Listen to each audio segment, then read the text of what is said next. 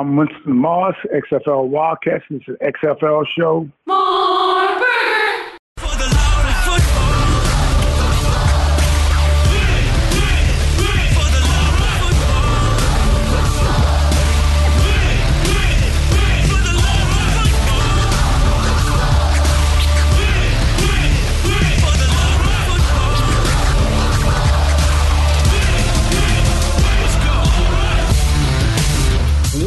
Welcome, football fans. This is week four of the 2020 XFL season. This is for the love of football, and this is the XFL show. I'm Alan. And I'm Bryant. The Lone Star State takes center stage as the main event of another magnificent weekend of XFL football. This is episode 117. Here we are, Bryant, week four, and it is Texas throwdown time. That's what we're calling it. Texas Throwdown, not Tex FL Showdown like you proposed. Sorry, buddy.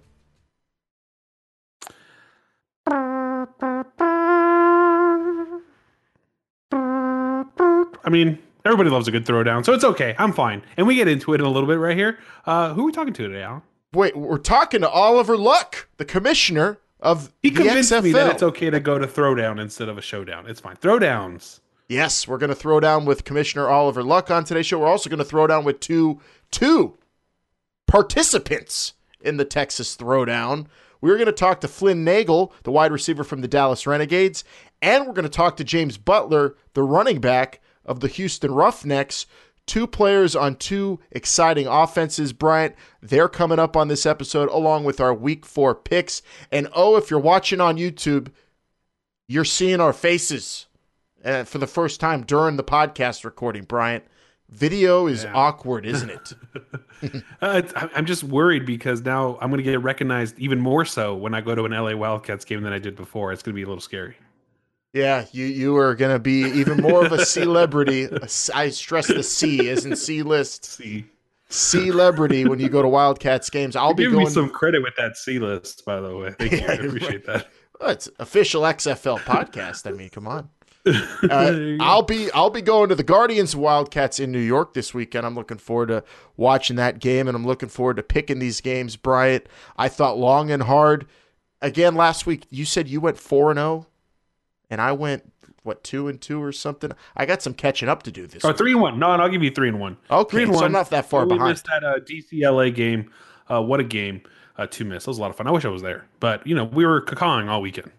We were. I'm Kakasum, as you could see. I'm feeling Kakasum today because it is week four, and we have Oliver Luck coming up. Big interviews on this show, along with all the stuff you're you, you need to get you prepared for week four. That's what we do here, and we will tell you that this sh- this show this week it is go it's going to be I think not just good and crisp, Bryant, but I think this show is going to be uh, uh it's going to be a Donnybrook. It's going to be it's going to be rough. It's going to be tough. It's going to be where we separate the the good from the bad. Week 4 feels like an important week in the season, doesn't it? It does. I mean, you know, the first three weeks of the season, you, look at the Tampa Bay Vipers who are zero and three, still only two games out. Week four, you can pretty much say goodbye to your season if this kind of trend continues. Uh, so it's gonna be a lot of fun uh, to see what happens at the end of this week because it is make or break for some of these teams, uh, and the tough ones are going to show, and the you know, and the, the bottom's going to be pretty much exposed at this point. If you're if you continuously be that that trend, I'm talking about you Guardians. Uh, week four is where it's at. Really, really big game for the Guardians at home. Tampa Bay has a huge game at home. And then, of course, you've got, uh, uh, I mean, Houston with a huge opportunity to go ahead in the West. Lots to get into on this episode. We are going to have some fun. And remember, you could call into the XFL fan line, which we're going to go listen to some of our voicemails from the week, Bryant. I always love doing that. People call in 724 565 4XFL. And uh, we love playing the fan line calls on these Thursday night shows. So we'll get to those in just a moment. But I do want to let everybody know and remind everybody that you could have a whole lot of fun this weekend with the Play XFL app, which is your chance to win big cash prizes. Free to play, you just pick exact scores of the week's selected games, and you could win that week's jackpot prize, which could be $25,000, $500,000, up to $1 million play on the Play XFL app. It is awesome, fun and easy, totally free to play. That's right, totally free to play with the Play XFL app, and there's guaranteed cash prizes every single week. Play XFL pick scores with win money. Download the Play XFL app for free today. And I'm going to be picking exact scores later on. Brian, have you been doing? I don't pay attention to anybody else's picks, but I pick exact scores every week because I am brave enough. I'm I, am committal to. I'm committal to scores. Uh, Jake is not, and Vince just you know he, he's a he's a he's an over under kind of guy. He's a point spread kind of guy. So. Vince is Vince is fo- tell, following what the desert tells him to do, and he's going to uh, give us his thoughts on what the the desert says a little bit later when we make our picks as well. Because yes, that that gambling aspect, people. I don't know about you, but a lot of people I talk to who are getting into the XFL love the fact that it is so better friendly, and that each More and every so single this way. week, by the way. Yeah, you know, we, we didn't get why? to see a lot of the games live because uh, we were in St. Louis, and, and a lot of the games were kind of we are at a, a, bar, so we didn't really put the the announcers, the commentators, really getting into the to the betting aspect this yeah. past week. I'm sure we're going to see more of it uh, even this week. But uh, to, hear, I, I, think they did last week. We just couldn't hear it over the cacas. No, I'm saying they did a lot last week, and I think it's just going to be even more this week because to hear like Kurt Menefee say, "Oh, you know, if you have the over right now, you're sitting on pins and needles," like you know, things like that is actually pretty cool. It is. It is, and that it's it's going to be uh, really interesting to see how these lines in particular this week play out because I think they're they're really interesting. This Tampa Bay line, I, don't get me started. We're going to talk about it. It is pretty, I, I would say wild, but I guess DC did get beat up pretty bad last week, so We'll have to talk about that. But first, let's dink and dunk around the league, shall we? Talk about some of the transactions throughout the XFL. First up, the LA Wildcats waived quarterback Marcus McDade, who uh, was brought up for a few weeks. They activated running back Winston Dimel. Uh, New York, their opponents this week, huge boost, I think, of the offensive line. They've had injuries. Garrett Brumfield has been banged up, but they get Derek Dennis, the guard, the guard who was once the highest paid uh, offensive lineman in the CFL. Bryant. Um, they also activated friend of the show Tanner Gentry. So maybe an offensive, I mean, two offensive players. If they play, they could be a, a really valuable to a team that has been struggling offensively more so than almost any team in the XFL so far. Well, the Guardians can use the help where it can come from. You've mentioned um, uh, uh, Derek Dennis, right? That's the CFL guy, highest paid. Uh, you've mentioned him many times on this show before. Great so CFL line, lineman, yeah. He's been he was yeah, great. Any there. help that the Guardians can get, you know. But we'll talk about a little bit of how I feel about the Guardians going into this Week Four matchup with LA. But uh, any positives, I think, are good positives right now for uh, for the Guardians. They're well welcomed uh, by that team right now. Absolutely. They need all the help they can get offensively. Uh, for the Dallas Renegades, uh, who will be in that huge, huge Texas throwdown on Sunday afternoon, 4 p.m. on FS1, they get wide receiver Armani Edwards, who a lot of college football fans remember as the quarterback for Appalachian State during one of the greatest upsets in college football history when they beat Michigan. He's been up at the C in the CFL for a while. He decided to leave Canada as well, and he's coming to the XFL. He'll be a wide receiver utility player. I'm sure Dallas could get creative with him with the Hal Mumme offense. I mean, Armani Edwards could be explosive in this league, I think. And and then they also waived wide receiver Gerard Heard uh, so th- those are the corresponding moves there for the Renegades as they get ready for this tussle with the Roughnecks. When we talk about the injuries going into this game, I feel like Dallas might be the more banged up team, especially defensively. We will be discussing that. And then for St. Louis, they're getting ready to host the Dragons. They waived Steve Beauharnais, who you may remember, Bryant, as the player who made the infamous blunder in week one, ruining a great Mark Marquette King punt and was interviewed by Pat McAfee on the side. side. He thought he touched it. Um, uh, he, he, unfortunately got waived by the Battlehawks this week.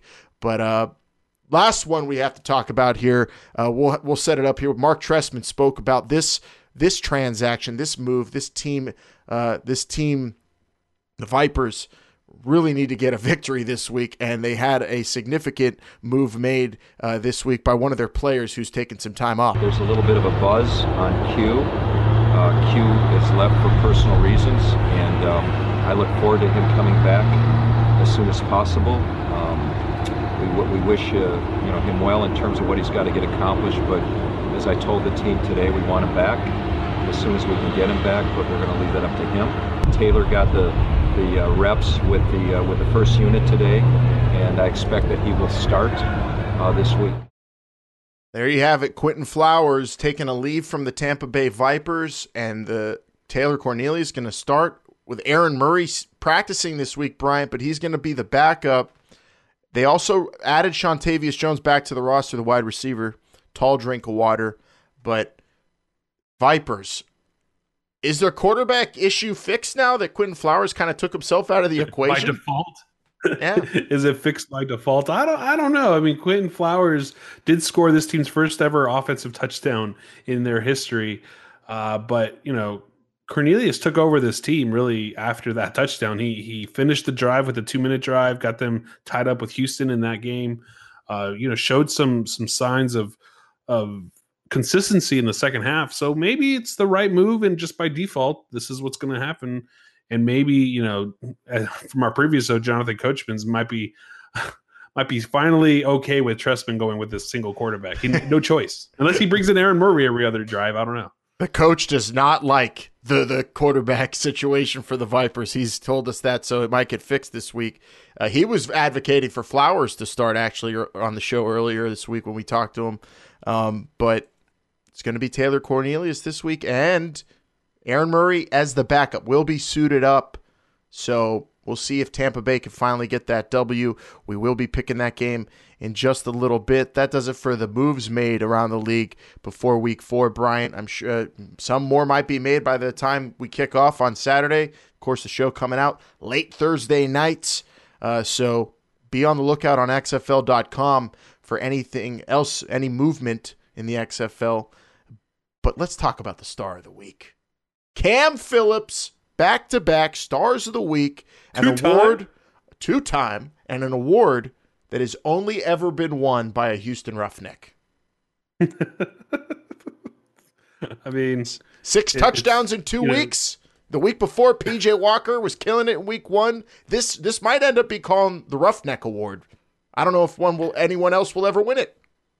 It's it's it's going to be hard. I mean, can you even plan for these guys? Cam Phillips deserved it. Uh, there really was no competition. I I forget who he actually went against uh, in that final vote.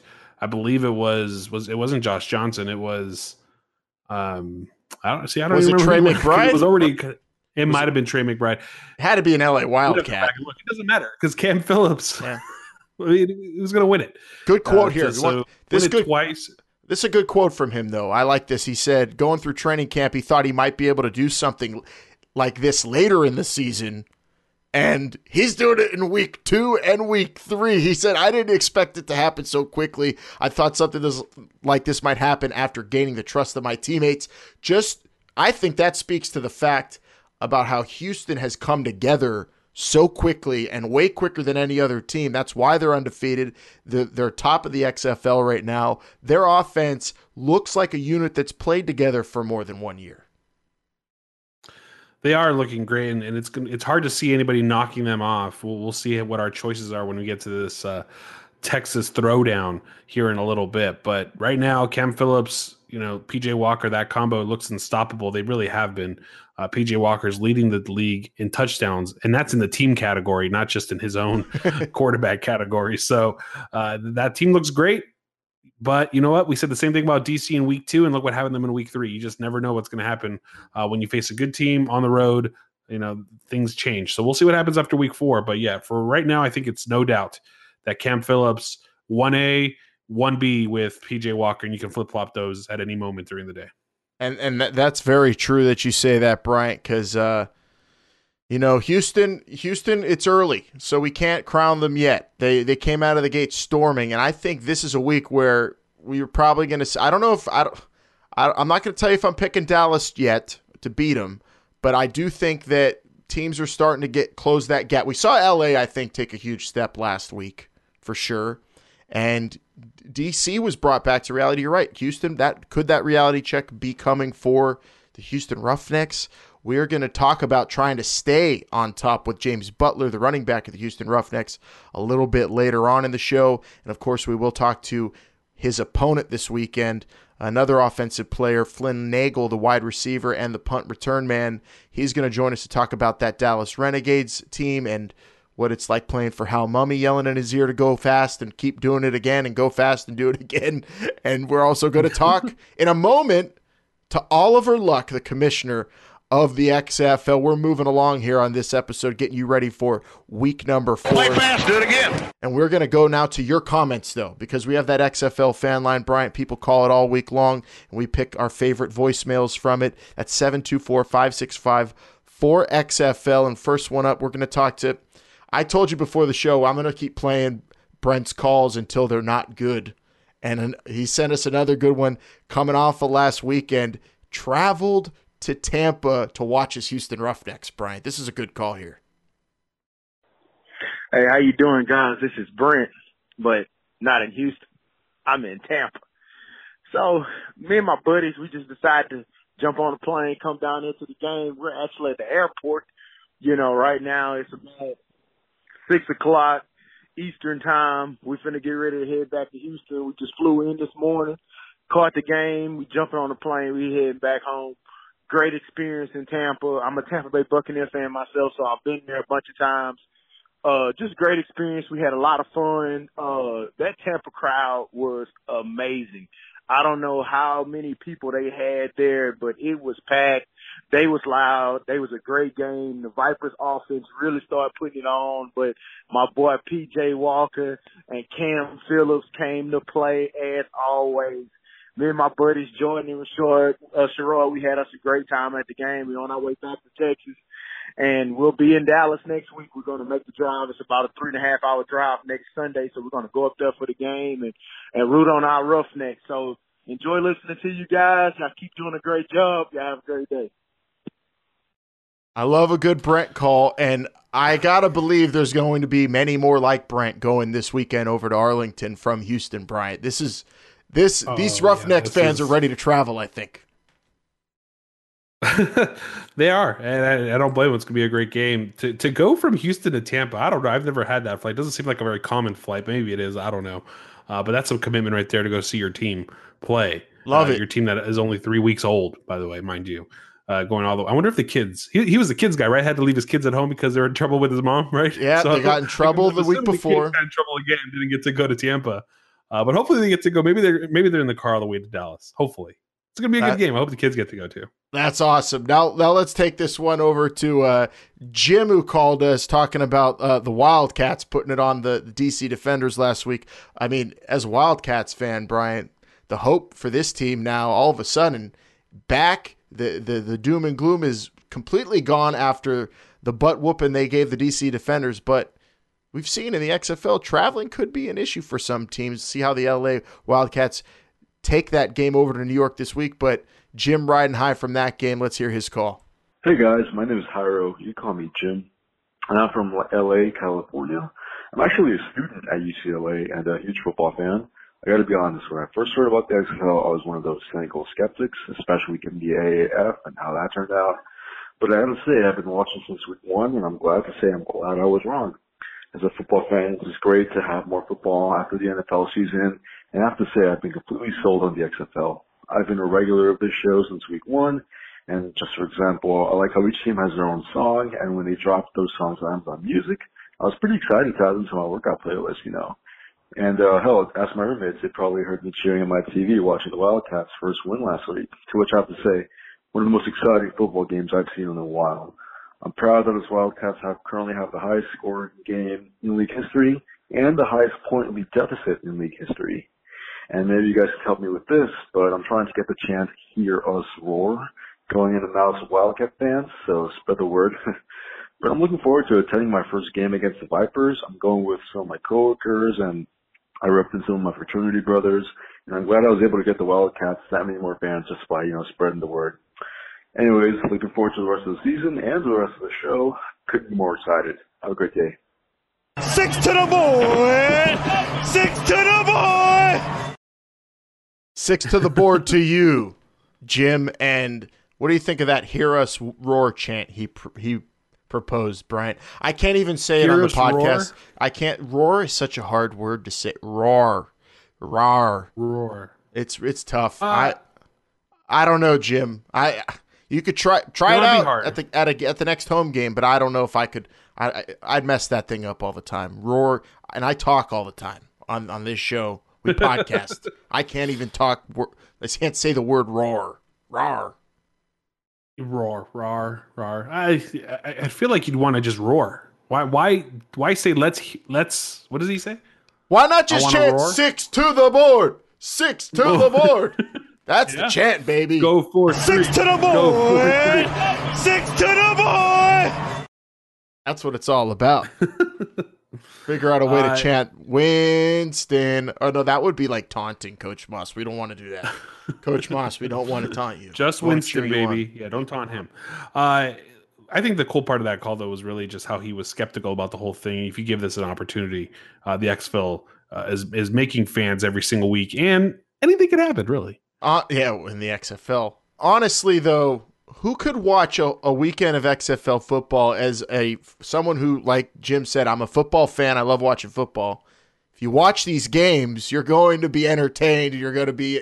It's like if I would say virtually impossible. The, at least the first three weeks to not find something that just made made you smile, had your piqued your interest, hyped you up. I don't whatever. I mean, there was something different in every single game.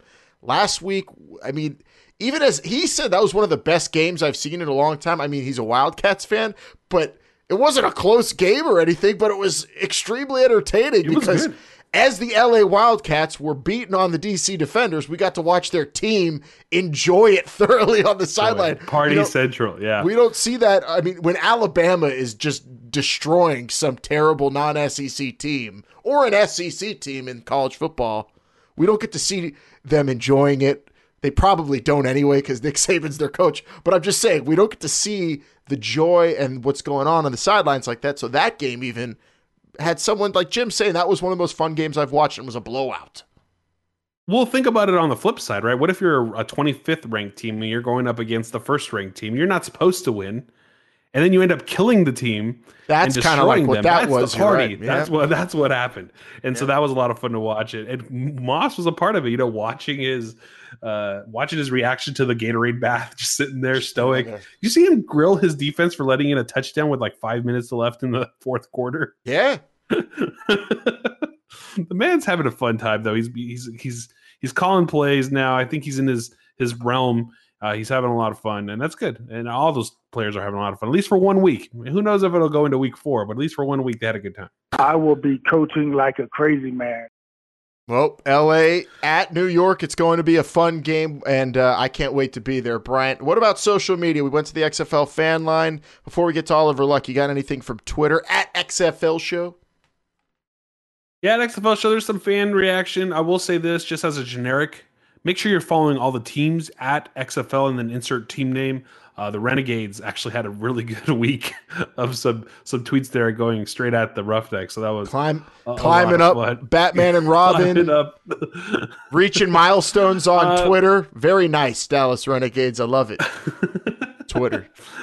no, it's, it, it is really good out there. Alan, a lot of people asking real quick about what possibly can uh, be done about opening those upper decks on um, uh, in uh, Seattle. Oh, sorry, in St. Louis. And I think Kurt Hunzeker addressed it nicely. He said basically, if sales continue to rise for these two games, future games probably uh, will be opened up. Kurt Hunzeker, very informative too, by the way, if you're following him on Twitter, giving a lot of insight to what's going on to the fans. direct, straightforward president of the Battlehawks. I mean, that guy talks right directly to the fans. He's a, a man of the people working hard. And I mean, imagine if they open it up in the upper decks at that Battle Dome.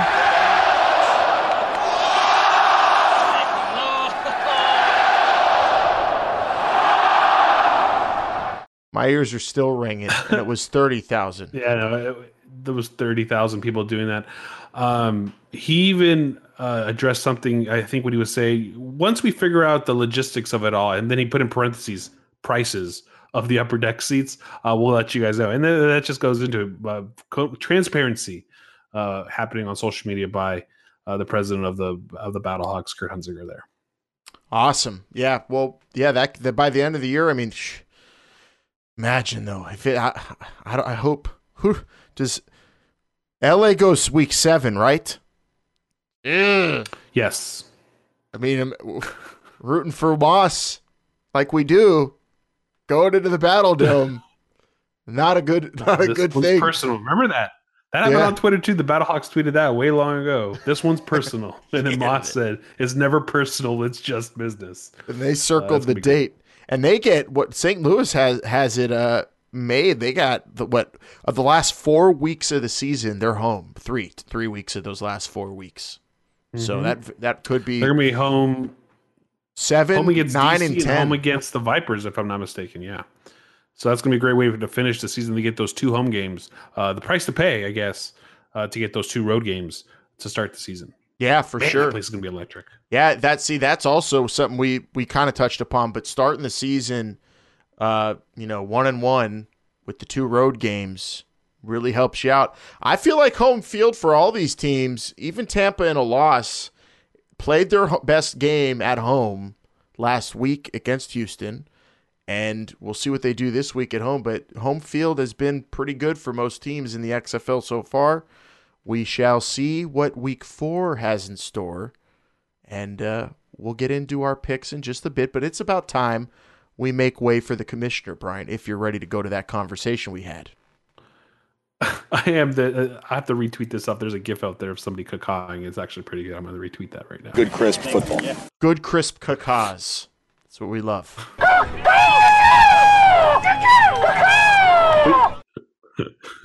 but yes, Alan, I'm ready. Let's listen to the commissioner who took some time out of his busy, busy schedule because it's one of the busiest weeks uh, down in Texas uh, uh, for this for the XFL. So I'm glad he took some time to actually talk to us.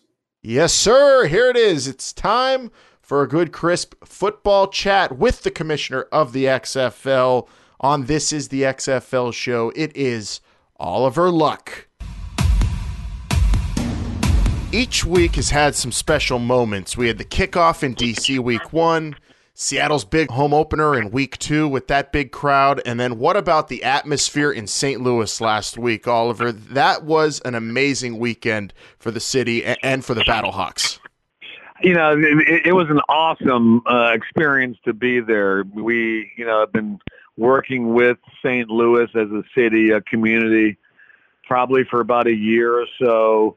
You know, they, they, they, they were very upset about the Rams leaving, and you know, older folks there were Yeah. upset about the Cardinals leaving. Of course, way back when, and the passion, you know, that was there was was incredible you know, it was a beautiful day, 60 degrees. Guys were out in, in the parking lots tailgating in t-shirts.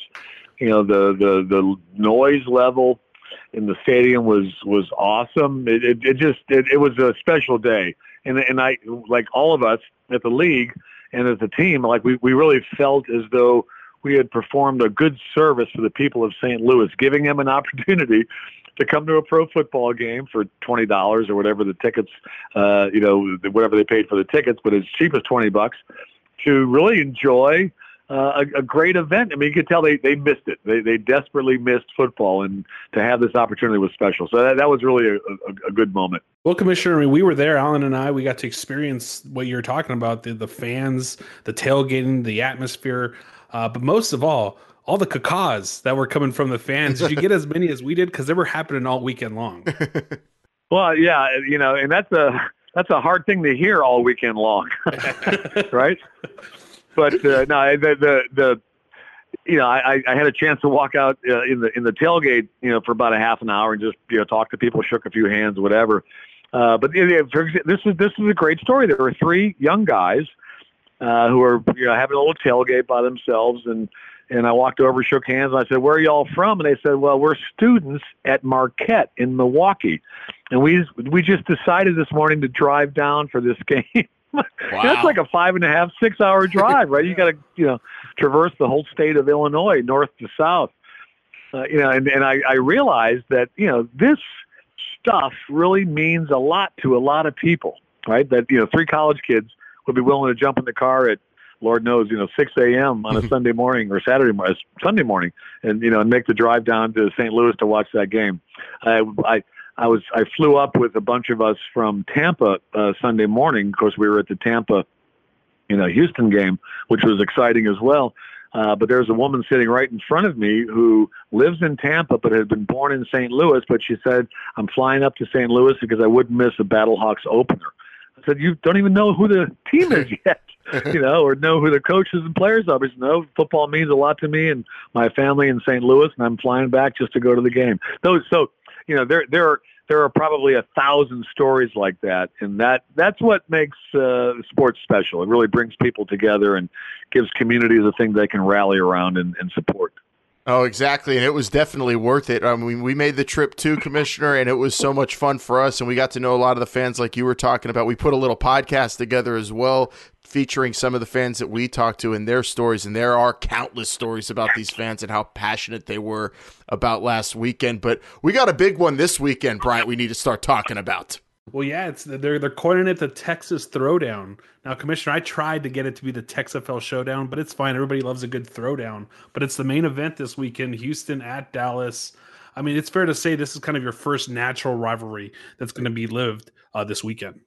Yeah, you know, having lived in Houston for a number of years, there's no love lost between Houston and Dallas. Mm-hmm. and, you know, it's just a natural rivalry. It always has been. I think always will be. Two great cities, two great football markets, and we're fortunate enough to have two great football teams in our league, you know, in those respective markets. And the great thing is, you know, unlike the Texans and the Cowboys only play once every four years, these two teams will play twice every year.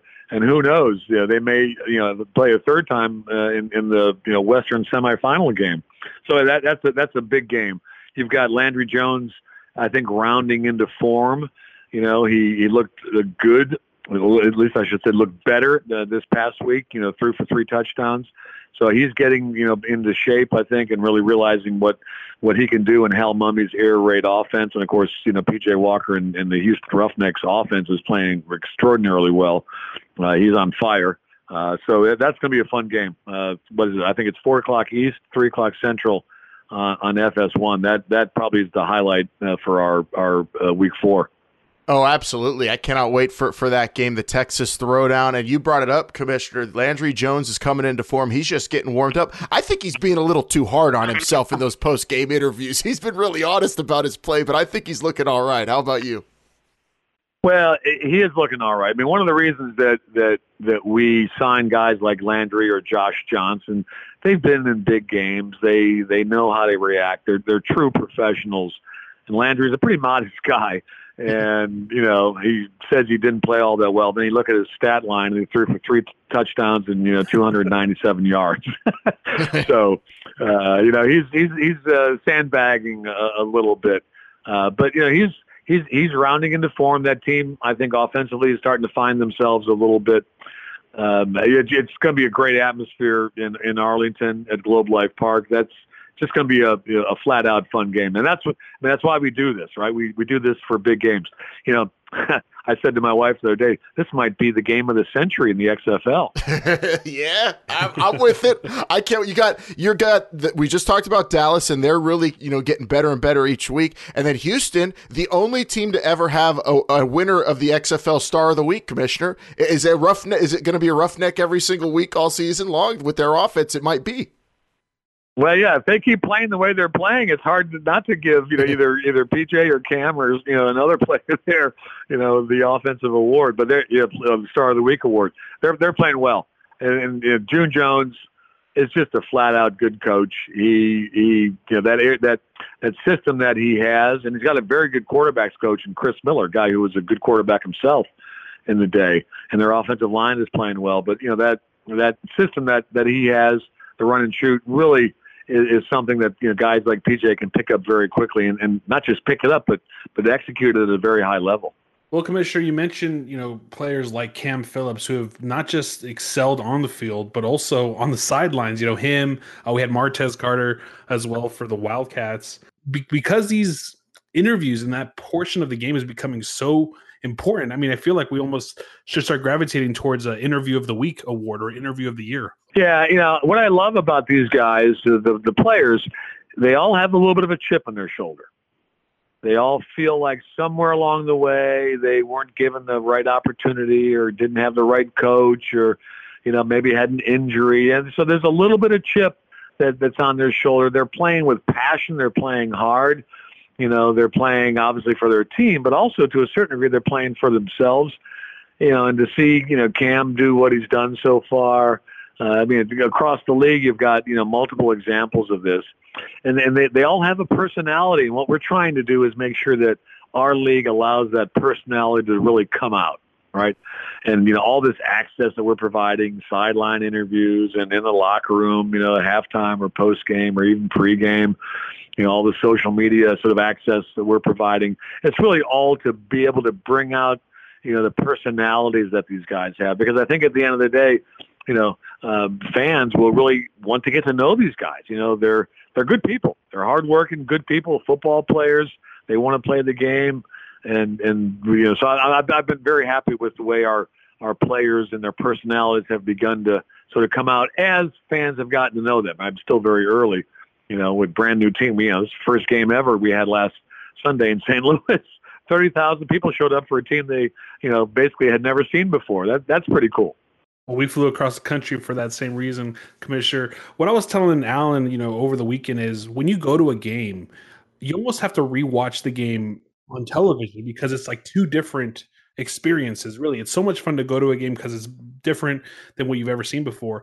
And now, what ESPN and and Fox and ABC are doing uh, is just something extraordinary. And I think that just speaks to the volumes of what the XFL is trying to do to make football so different, but still the same. Well, you know, I, I, I do think it is true that if you go to a game live, you know, and, and I love the experience of being, you know, around 30,000 people that are loud and raucous and having fun. My wife calls it collective effervescence, you know, to be in a crowd like that.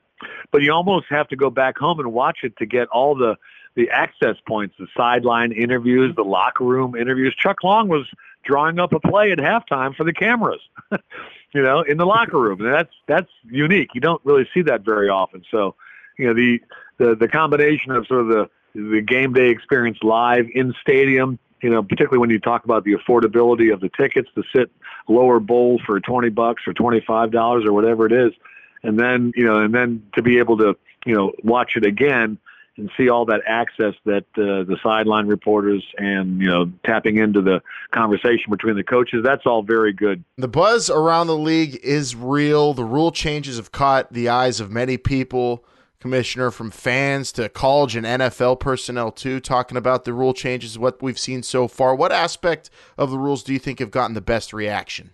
Well, you know, that, so you, you think about the number of rule changes that we did. You know, there's a dozen or, or so that that uh, are significant. The sample size with only three weekends of play, a total of 12 games, is relatively small. We've only had, I think, maybe two or three double forward passes. Mm-hmm. So it's probably too early to draw any conclusions. We haven't had an, an overtime. What we have had uh, are really sort of three things that I'll emphasize. One, every play is being run in 25 seconds, right? So the 25 second play clock again, you know, contrast that to the 40 second play clock in the NFL. So that's been a big change and, and I think well received. I can't tell you how many people both, you know, in stadium as well as at home have said, Hey, they really like the up tempo fast pace. Even players like it. Uh, because they, they get into a rhythm and, and are able to, you know, just keep playing, keep playing and have nice long 12, 13 play drives. So I think that's been well received.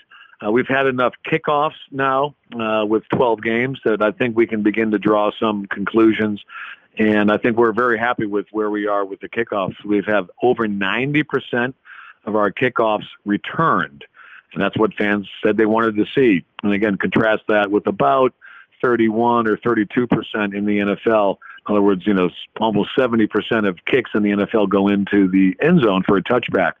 So we're, we're providing a lot of excitement. And of course, we had, as, as most of your listeners would know, we had a, you know, the first return to the house on uh, Sunday in St. Louis, which was a great play. It was just, and what I love about it is, you know, coaches are starting to scheme that with reverses and and cross blocks and stunts, you know, on on the front. So that's that's that's cool to see. So uh, that's gotten probably the most attention because it's probably the biggest change we've made. In fact, uh, there were some high school coaches that have said they they wanted to try that with some of their high school all star games because they they liked it so much and thought it would be a good you know good adaptation for the high school game.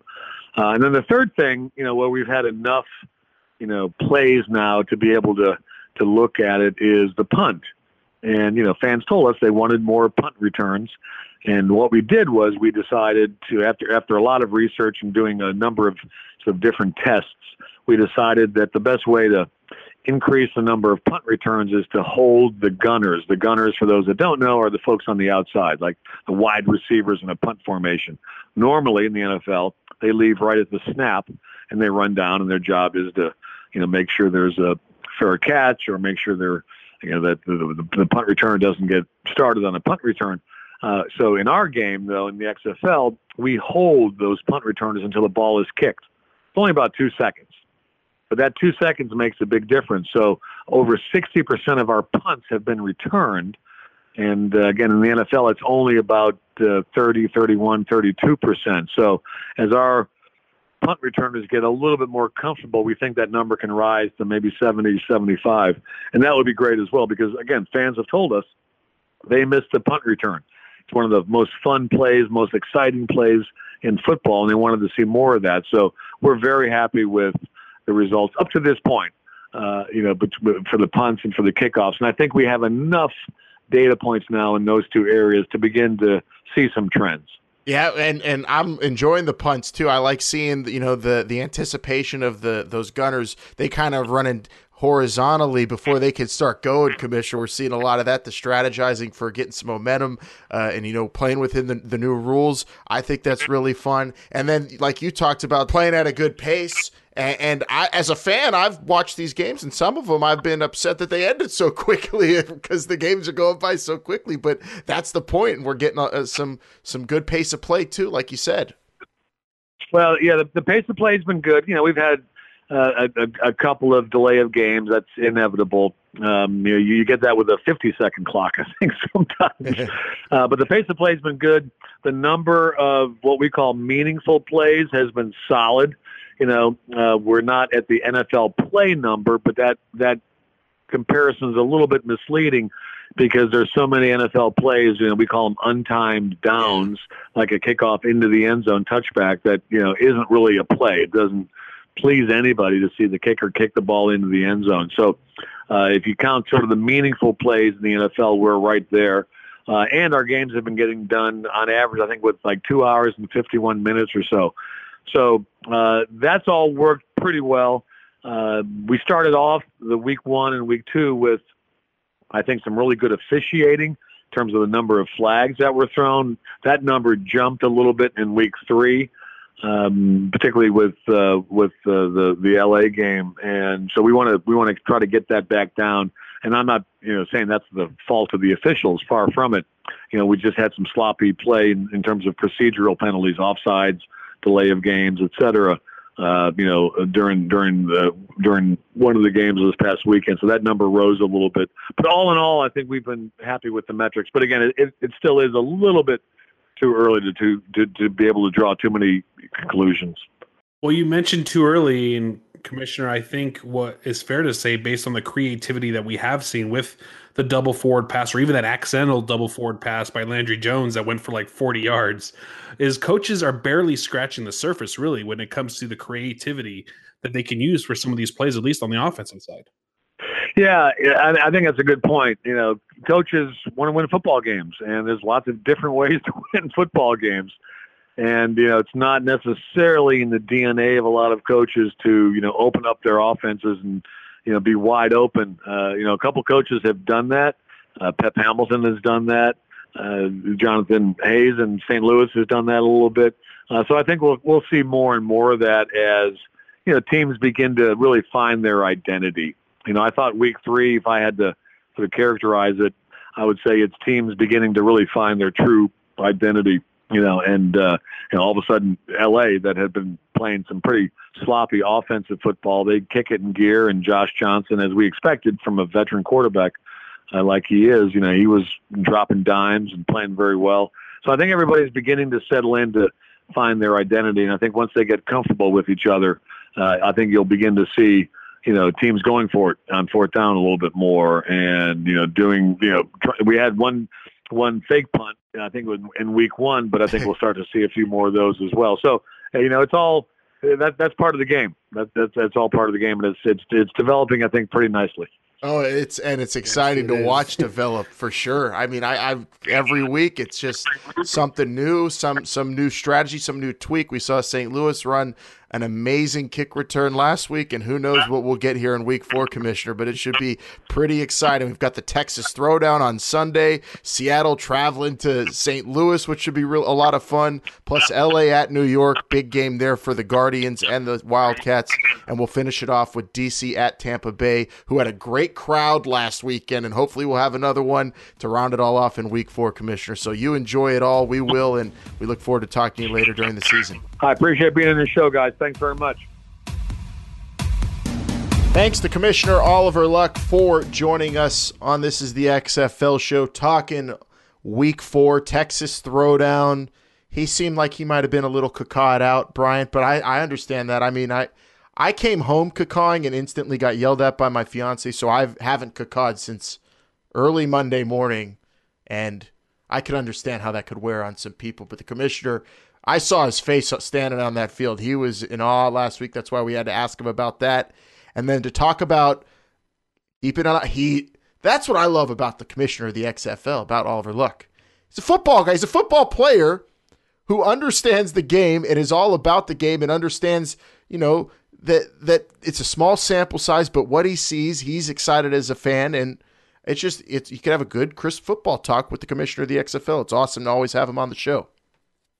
Well, yeah, he's just being a, a, football fan, right? He's not a fan of any of the teams. He's just a fan of what he's seeing on the field, seeing these coaches work.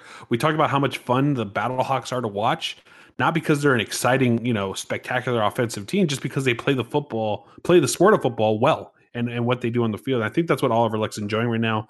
And we got into about how just just we're, we're at the bare, you know, top tip of the iceberg, really, of what these coaches are going to be doing uh, going into the season. Uh, we got you know seven more weeks of this plus the playoffs, so we're going to see a lot of innovations. These coaches are going to get more comfortable themselves. We talk about the players developing these chemistries and and feeling more comfortable. We're going to see the the the coaches do the same thing. You're going to see a lot more creativity. I guarantee it. Yeah, I mean, he, it's so cool that the commissioner, uh, you know, he's been doing all these interviews also this week. He's he's glowing. You could tell this guy's having a great time uh, giving fans football they love, and when he sees the reactions in Se- Seattle and St. Louis and in Tampa Bay last week, it, it's all it's all coming together, and the, the commissioner's working hard, and we really appreciate him taking time out of his busy schedule to join us here to talk about Week Four and the XFL so far in this still young season. Although next week we reach the halfway point, which is surreal, crazy, Closer than ever to the championship game. Oh my goodness, April 26th, baby. Can't get here soon enough. Let's get into some uh I have some fun stuff for us lined up here, Bryant. I kind of came up I came up with these two quick This is actually I saw it. It's pretty good. I like these it. are going to be fun to fun these are going to be fun to dip our toes into the week 4 waters, get a little rhythm going, kind of like the Dallas Renegades. Not storming out of the gates, but we're going to finish strong with our picks. But right now let's have some fun in this week's cover 2. I'm wondering what the hell you're doing in this league. All right. We need to talk about we, we need to talk about the Seattle Dragons first, okay? You gotta be kidding me. Jim Zorn's squad, his defense in particular. Because have you seen we haven't talked about this yet on the show. Have you seen what the Seattle Dragons defenders do after they get a turnover, a pick, fumble recovery. Yes. I have. Yes, yes, yes, yes. I have. They put they put on ski masks. they This is something that needs to be talked about on it, I think they mentioned it on the broadcasts a little bit on Fox. But we need to discuss this now, Bryant, you and I. What do you think of the ski masks? Are I I think I know where they're coming from. They're taking the ball away, they're stealing the, the ball possession. Or is this promoting larceny? Is this promoting taking other people's property? Should we put a kibosh on this? Is this the wrong message? no, no, The no. Wholesome Jim Zorn's team. I can't believe this is coming from a Jim Zorn team promoting larceny. Oh my gosh. What do you think? uh, what do I think of it, and what do I? I don't know. No, I don't think they're promoting larceny. I like the idea that it's just they're they're taking things away, so they put the ski mask on. Here's why I don't like it though. I want to see the player. I wanted to see the interview with the player that just took a ball away from the other team. I want to be able to see his face. You know, They're- you they're- take the helmet on to put on a ski mask. Now I don't know who it is. I, I really want to see who that player is. But but you know what? If that's the motivation they needed to get a turnover, then by all means, uh, go right ahead. Because right now the the XFL is promoting these characters, building these sidelines to be this almost like a like a, like a second show. I guess second and third shows on both sidelines. Uh, so if, that, if that's what it takes, then so be it. But that's it's still a lot of fun. I just wish I could see their faces like ours. What if what if we compromise and they just put like a little th- mask over just the eyes, like the Repo Man, and then they're, they run around, run around with Looking the like ball. raccoons a little bit, just Yeah, like with the ball, with the ball they just turned over. Seattle's having fun, and the crazy thing about the Dragons is they're getting they they're like averaging I think a pick a game. Their defense is taking the ball away at a pretty consistent rate, and their their offense is they have big plays in every game, but then they're turning the ball over too. So actually, because with the rate their offense is turning the ball over, their opponents would be wearing more ski masks than they are. That's what they need to fix this week. They're going into the Battle Dome, and uh, that is definitely the main thing they have to clean up. But love the ski mask. Does any is any other team doing a turnover gimmick? This is obviously a la no, the I do love turnover the chain. sack the sack dance though. Yes, That's pretty good. the Viper. That's pretty good. Yes. Remember, Vipers fans. That's pretty good. Boom, boom, hiss. Boom, boom, hiss. This week, got to do that against DC on Sunday night, Tampa. All right, let's uh, get into my second Or fun just part. hiss Or just what, what if they could get the it entire time. like you know how remember the World Cup they had the vuvuzelas, but they have some sort of way Twenty of hisses. hissing, consistent hisses the whole time. That would be Just everybody flush the toilets at the same time. No, run the faucets in the bathrooms at the same time. No, that's a waste of water. Don't do that. well. Let, let's let, let's do let's let's get into some this is more silliness and fun here in the cover tube the second part i want to i just want to ask one question about a few different topics and the question is is this a thing is this an actual thing in the xfl and the first thing i want to ask is well this is a thing this this vipers sack dance is a thing first up uh, i'm going to start here uh, pj walker you brought this up earlier more touchdowns than everybody, uh, team, uh, whole teams. Is PJ Walker? He, he PJ Walker will finish with more TDs than the entire Tampa Bay Vipers team. Is this a thing? Oh, yeah, that's a thing. That's that's a thing. And the New York if he stops Guardians. playing now. If he stops playing now, he might still be one of those. Come on. Now we're now we have cameras on our face, so I could do the I could do the the eye roll and the stare. I could stare at you. Come on. Come on. Well, the Vipers touchdown? offense So moved the ball the last Vipers week and got have in the four touchdowns. The Guardians have four touchdowns. Uh, I'll tell you what. I, I guarantee that PJ Walker will not have more touchdowns than all the teams in the league. That Oh. includes the Houston Roughnecks because he will not beat the Houston Roughnecks in total touchdowns. Uh, but everyone else, he probably will. He might be. What? Is, so what is he at? He's at ten. Nine or ten, last I checked. 10 closest to i think he's at 11 maybe we have to look at that the wildcats are at 10 so that they're the next one behind him it, it's going to be i don't think i mean the, the wildcats caught up to him pretty quickly this past week I I don't think he'll beat all the teams. He will beat some teams. I guarantee that if he keeps up this pace because he's looking good. He doesn't look like anyone can stop him. No one can really stop the Houston Roughnecks. So I'll give you that one. That's the thing. He'll, he'll be he'll be higher than at least one team. At least one team you're calling. All right, I'm, I'm, I want to pull up just he has right now 10 touchdowns, one pick. Amazing. So he's tied He's great. tied with the Wildcats.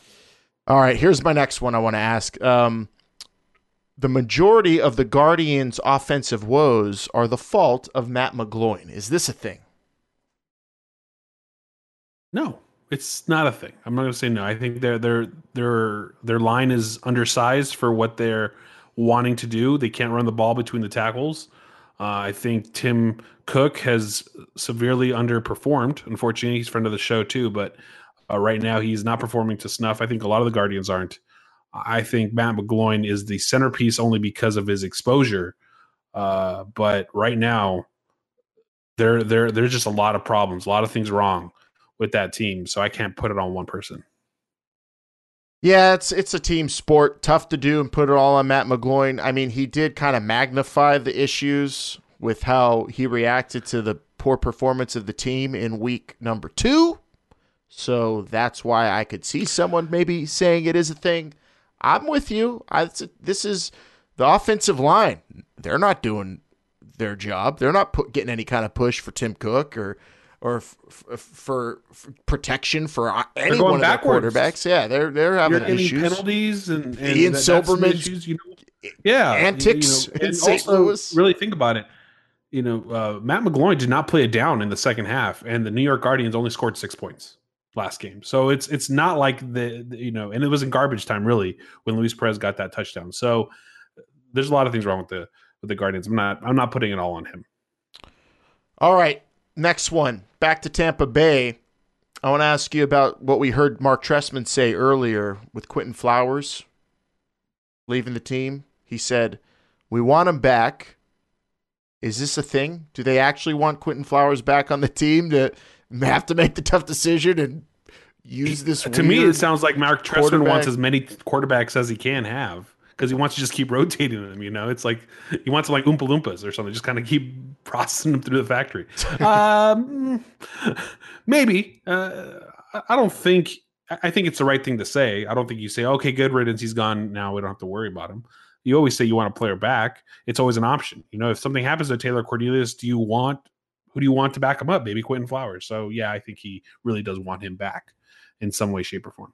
I do too, because like I said, he's I think he'd be a special red zone player, and they maybe they maybe used him in in a different way that I I think most people would think you would use a player like that. I, you would want to use him more sparingly and in the right spots. They were kind of just kind of forcing that issue. It felt like this week.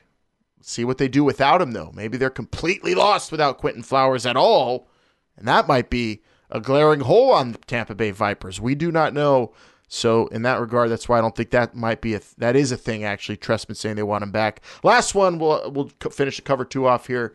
Uh, after the Battlehawks big win at home last week, I mean, I don't want to. I can't speak on what happened in the tailgates and the parking lots after the game because those Battlehawks fans they were nuts. They were having so much fun before, during, and after that game. Tables on fire and all sorts of chugging and eating spam sandwiches. All this cockery going on. It was ridiculous. but in the locker room, it was nuts too, because Jake Payne, friend of the show, friend of the show, yep, o- opened a, a Bud Light seltzer for the Bud Light seltzer parties that we love to have in the XFL. Uh, he opened a Bud Light seltzer with his teeth. Jake, he, he opened my... up a can of Bud Light seltzer with his teeth and then chugged ah, it. Proceeded and then to chug it. Chugged it. Mm. He almost ate the whole can. I just ate the whole can. Oh, but God. here's the question: Jake Payne opens beer, uh, seltzer, pop, and anything in a can like that all the time with his teeth. Teeth is that a thing? no, it's not. Not every time. I do think he's a nail biter. Probably couldn't crack it open, you know, so he oh. had to use his teeth. Is my guess. That might be a nail my, biter. I'm a my nail nails biter. are too short for this. ah. uh, no one had I a knife. Like, you imagine? he's just that like he's at like a, a family get together. You know, you know how who's going to top that? I mean, if Tampa wins this week, I would advise someone on their team maybe just like poke a hole in that thing and, sh- and shotgun that seltzer or something. Shotgun it. That's I, I, don't know. If, have we seen that yet? Hard though. I can't. I think we've seen shotgunning. You know, by the time you know, hopefully by the time Tampa wins their first game, there there's still something left for them to do that hasn't been done already. Uh, we we haven't seen a, a, beer chug seltzer. You know, where you put the little funnel and you just chug the beer. Oh. We haven't seen that yet. Maybe that, or maybe put some the the helmet with the two straws. And you know, the beer helmet. That'd be just, good. Just sit there in your lock, sit there in your locker room taking an interview while you're drinking the seltzers. Maybe that's something you do. I don't know. Keep it classy. But, uh, Put it in a wine glass. Just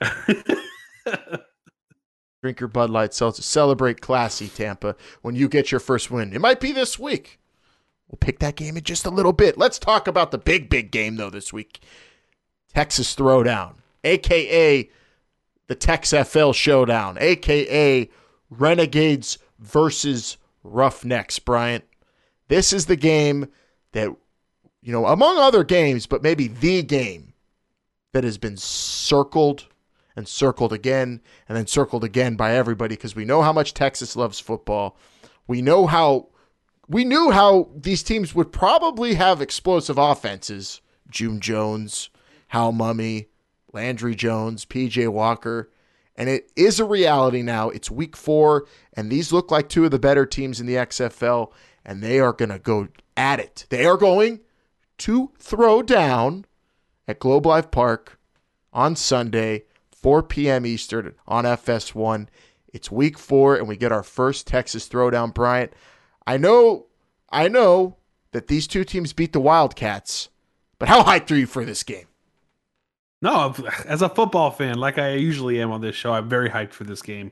I'm not as hyped as the players we're going to be talking to here in a second, uh, but or the commissioner that we talked to before, because this is this is a game that many people knew was going to happen, wondered when it was going to happen, and found out that it was week four. And like you said, on circled their calendars uh, because it happens twice. Even the commissioner says in the NFL, the Texans and the Cowboys play once every four years. Well, these two teams are going to play twice and a potential three times in one year. So it's going to be uh, super electric in that stadium. I expect a lot of both team fans. This might be the first time where we get the opposing team's fans just as loud as the regular team's fans because they're going to be so they're, they're not close, but they're close enough, and people love football in that state so much that I think we're going to see a lot of that. Yeah, this is going to be a lot of fun. I cannot wait for it, and I cannot wait for you all to hear our conversations right now with a couple of players who will participate in this game Uh, from opposing sides. We've got a roughneck, we've got a renegade. We're going to start with Dallas's side and talk to their punt return man and wide receiver Flynn Nagel, who we heard a couple weeks ago Bob Stoops really cheering him on. He loves Flynn Nagel. Flynn Nagel's been an explosive player for them on offense, and we spoke to Flynn Nagel about this offense coming together, gelling, and maybe just at the right moment as they take on the top team in the XFL in the Houston Roughnecks. Here it is. We're going to take you back to back because right after that, we're going to go directly to our interview with James Butler of the Houston Roughnecks, running back who is a great player, eh, made some explosive plays, being eh, being outshined a little bit by Cam Phillips and PJ Walker, but on in this on this team in this offense, getting that spotlight is is very tough and we talked to him about that. And of course we talked to James Butler about this offense coming together so quickly. The Houston Roughnecks just blowing the doors off of teams early on in this season and also getting ready for a rivalry game on the road against the Dallas Renegades. We're going to take you back to back get you set for the Texas throwdown. It is the Dallas Renegades. It is the Houston Roughnecks. Flynn Nagel the Renegades, followed by James Butler of the Roughnecks, right here on This is the XFL Show. You guys, the last two weeks have really gotten a lot better, I think, from that week one performance on offense. I think we could all agree on that. How comfortable are you guys getting on offense now that you've had Landry there under center for two weeks in a row, discovering a rhythm? Yeah, I think we are getting into rhythm. I think rhythm's a perfect word, but um, you know, I still don't think we've put a full game together uh, you know, we've basically been playing one good half of football, and um, and I think it's going to be. I think it's going to be pretty exciting, and our team's going to be pretty dangerous when we put a full game together on offense because our defense is playing their butts off, and uh, offensively, I mean, once we get in the groove, um, you know, as we've as we as we've shown in the second half, you know, we can be dangerous. So, I think once we put a full game together, it's going to be sweet. Yeah, it, it, the ends of games, you guys have really finished teams in the last two weeks. You, have mm-hmm. and how we, yes. the great thing is fans, we've seen Hal Mumme telling you guys to finish teams off, and you've done it, uh, running them into the ground. Uh, how how's it playing in this offense, and what's with Hal Mumme's towel? Can you explain that to the fans? it's just uh, you know a tradition. It's something he's always done. Uh, he's got it out there at practice in the game. Um, uh, that's just his thing. So I don't know. That's uh, I guess that's a question for him. But um, but no, the offense is exciting. Um, obviously, the receiver in the offense, and with as much as we throw the ball, it's it's fun to be in an offense like this. Um, and I think it's going to only get more exciting as we continue to you know grow that chemistry and just get comfortable with one another. Absolutely. It's been fun to watch. And then also as a return man, I've been interested in just any all the return men in this league have, I think, a unique challenge in kind of figuring out these new rules and getting comfortable. For Yeah. you for you, do you find these new rules help you out or make it any different from what you've experienced in the past?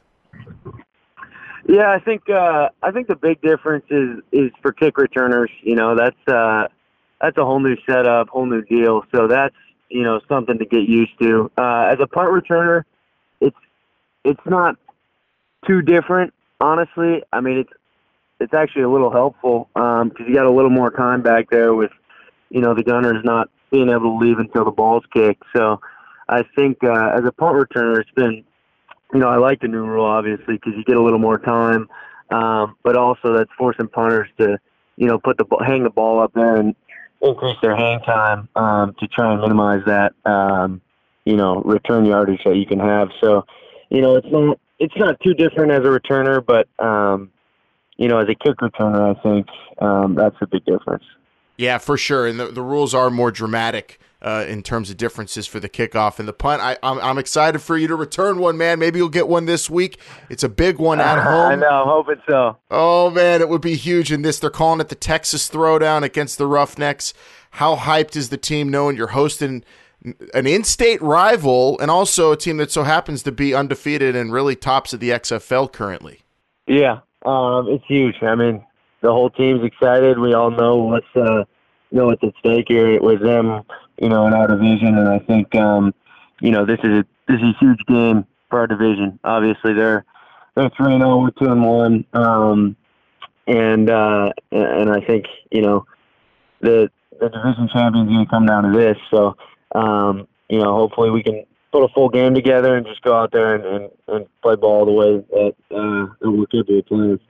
Yeah, and they they are they're an offense, you know, that likes to run and, and shoot as they call it. You guys uh, Yeah. you know, you guys like to put pedal to the metal, so are you expecting a pretty fast paced, intense game come Sunday afternoon? Yeah, yeah, it sounds like it. I mean, offensively, they got an exciting quarterback, um, you know, and they got some receivers that can make some plays. But uh, but I think our defense is going to be ready for the challenge, and um, you know, our offense, uh, like I said, once we get rolling, um, we're going to be dangerous. So I'm hoping that that kind of kick starts right off the bat, and we can put a full game together. And this is this is the week to do it. So. Yes, sir. And, and yeah, I just want to I want to tell you, Flynn. I know this is a big game, but and it's an in-state rivalry too. It's the only one in the XFL. But you're going to see these guys Yes, sir. again in Week Nine, and then potentially, who knows, come the playoffs of the XFL. Yeah. Very likely you play a team three times. So you guys pace yourselves out there. I know there's going to probably be some jabber, John, but have fun most Right. importantly. Oh, they'll be they'll be talking. Um, you know, in any football game, there's going to be that talking. But uh, no, I mean, yeah, like you said, we might play them, you know, three times this year. So, um, but I mean, it's not like we're kind of holding plays back and trying to, you know, restrict our offense like play call wise. You know, we're not going to do that because we want to get after these guys. So obviously, you can't you can't just think, oh, we're going to call this play because we're going to play them again down the road. No, we're going to, you know, we're going to play football the way that you know we know how, and hopefully call the plays that uh, that we want to call and we think will be successful, and then from there, you know, oh just yeah. kind of take take the season as it goes, and if if we play them down the road, then you know, prepare another way then. Oh yeah, we know you guys are going to go all out each and every week, and we've we, the, the cool thing is fans. We get to see your coaches talking during these games. We know what they have you doing and what they That expect from you. yeah, our favorite soundbite on the show so far has been Hal Mumme play fast, do it again. I'm sure you love hearing that in your head, and that's what you're going to be Yeah. doing this Yeah. this Sunday, man. It gets the Roughnecks. Well, enjoy it. The Texas Throwdown Sunday at 3 p.m. Central Time on FS1. Dallas hosting Houston. Flynn Nagel, man, go have some fun and uh, come back to the show if you get one of those returns. I want to talk all about that. Absolutely, sounds good. Thanks for having me on the show. I mean, you guys have been the talk of the XFL to start, especially offensively. But I have a question for you in particular. If if your team is going to be the only team to put out XFL Stars of the Week every single week, how many can you beat PJ or Cam Phillips out for? Because man, those guys are hogging all the trophies. I know, right? Uh, we're just we've really been clicking on offense. You know, PJ really finds a way to to get guys the balls and make plays, and you know, and we got to always give it to the O line because it starts with those guys up front. And you guys have been looking smooth on offense. It's really fun to watch. And I've talked to Nick Holley from your team too, and he talked about how fun it is to play in this offense as a wide receiver. How about for you as a running back? Is there as much freedom for you to to kind of run a route you want to run and, and, and adapt and adjust the defenses the way Coach Jones asks you guys to? Yeah, it's exciting. You know, as a running back, I mean, this offense running backs kind of look up as, a, as an afterthought because we throw the ball so much. But it's still fun because you know we're not running into those you know eight nine man boxes. We're running into more you know five six man boxes. So it's a lot it's a lot smoother boxes in to run against, and you know a lot bigger holes and you know, a lot bigger gash plays. You know we're not gonna you know wow anybody with our number of carries, but you know as long as we just take advantage of every opportunity, we can really you know make a difference in the game. Yeah, you guys are really made for big plays, and you really have made. Mo- you guys have made them all in the XFL. I feel like every every highlight I'm watching is a Houston Roughneck highlight. How did you guys cl- click so quickly on offense? A lot of these teams have taken their time, like your opponents this weekend. You know, they they're getting their mm-hmm. legs under them offensively, but you guys came out of the gates just blasting. I feel like it's really uh, Coach June how hard we worked in this uh, this off season. You know, we were doing two of the haze every other day. So, you know, we were just constantly on the field, constantly, you know, getting the plays down, getting right. And, uh, you know, a lot of guys were complaining because we were like, you know, we're about to win the, the practice of the year award, but, you know, we go into these games and, you know, we just see how much that, that really, how much all that hard work really paid off. It has, it has, and you guys, you know, have a good uh, a good lead right now in the West, but you got to keep it going. And I know that's got to be tough. You got week week four now. You know, you don't want to let all the accolades get to your heads. How do you guys, you know, stay focused, knowing that you you guys kind of started maybe ahead of the curve, but all these teams are kind of gelling now. It's week four, so they're getting comfortable as well. Yeah, you know, you know, just playing it week by week. You know, not thinking, you know, that we're three and zero, oh, that you know that we're the best team in the league, but just thinking, you know, like any day you know, any team can win. We knew that, you know, the Tampa Bay was going to play their best game against us, and they did. You need to see that. And we know that, you know, Dallas is also going to play their best game against us, but we also just got to go in and play our game and, you know, not think too much into the game, not read our own newspaper clippings, just continue to do what we do and, and just execute. You know, we still don't feel like we played to our full potential. We still feel like that we, you know, we left a lot of points out there. You know, defense left a lot of turnovers and, and big plays out there. So, you know, we still don't feel like we really clicked as a team yet. Absolutely. You guys, I think, are capable of huge things. I'm expecting at least one 60 point game from that offense this year. You guys can make so many big plays. that's probably asking a little too much, but we'll see. You guys are taking on Dallas, though, in state rivalry, the only one in the XFL. I mean, do you expect this one to be your most physical, intense game yet? Because there's a lot of talk about Houston taking on Dallas. You'll do it twice during the regular season. Maybe some, mm-hmm. maybe in the playoffs too. The league has kind of built this thing up for these two teams in particular to really go at it. Yeah, it's going to be exciting. You know, this is a an in-state rivalry. I'm not, not like I'm not from Houston, but just talking to people around the town, they're like, you know, you, you know, you know, you guys got to win. You know how big this game is. Like, no matter what sport it is, Houston versus Dallas, you know, uh, us uh, Houston's, you know, really want really wants you guys to win. So we know how important it is, we know how good of a team Dallas is. So we know we got to come out and play our best game because you know they're on a high right now. They're on a roll right, so they're you know they've won the last two games. So so we just got to go out and play our game. And, and, as you guys say, for the H, and you guys have been representing that. You've been representing that city pretty well. They've been. It's been a good crowd coming out to see you. Do you expect uh, maybe some fans of the Roughnecks to travel to Arlington this weekend? Hopefully, have have some noise at Landry Jones at his offense when they're out there on the road. I hope so. You know, I hope the fans uh, can make it up there to Arlington. You know, we'd love to have them. We're so excited. Like I always say, I hate playing anywhere other than Houston because you know Houston is just such a great place to play. It's so much fun. The fans are always so lively. But yeah, I honestly think that they that our fans will make their way uh, down there to Arlington because they they have really been so great and just backing us and supporting us around here in Houston. It's just it's really great to see. Well, James, we appreciate it, man. Go keep having fun in that run and shoot offense. It's so much fun to watch. I can only imagine what it's like to play in it. And uh, keep it up, man. We're having a blast watching your team develop. And uh, good luck this weekend against Dallas. Yes, sir. Thank you. Thank you to Flynn Nagel and James Butler and everyone at the Dallas Renegades and the Houston Roughnecks for setting us up with those good, crisp football chats.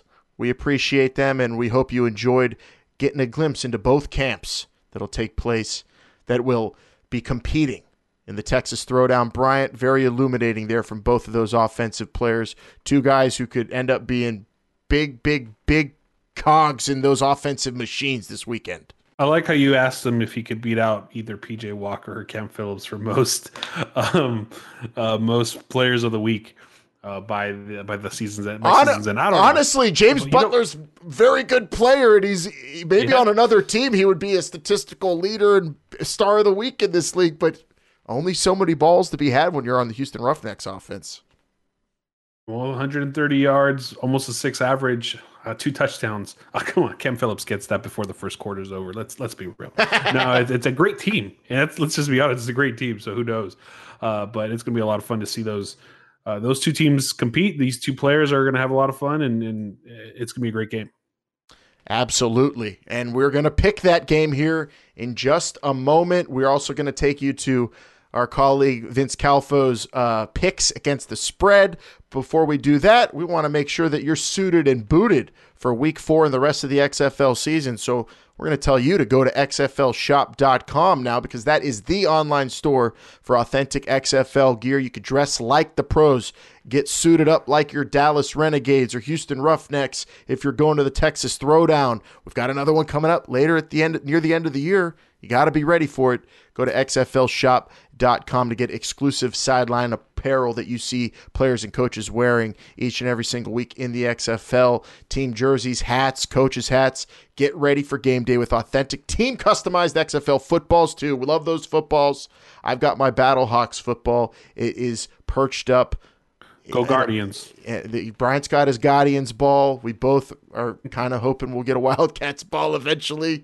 I got to pull that trigger because that ball's awesome looking. Eventually, I'll have all eight. But XFLshop.com is where you get those.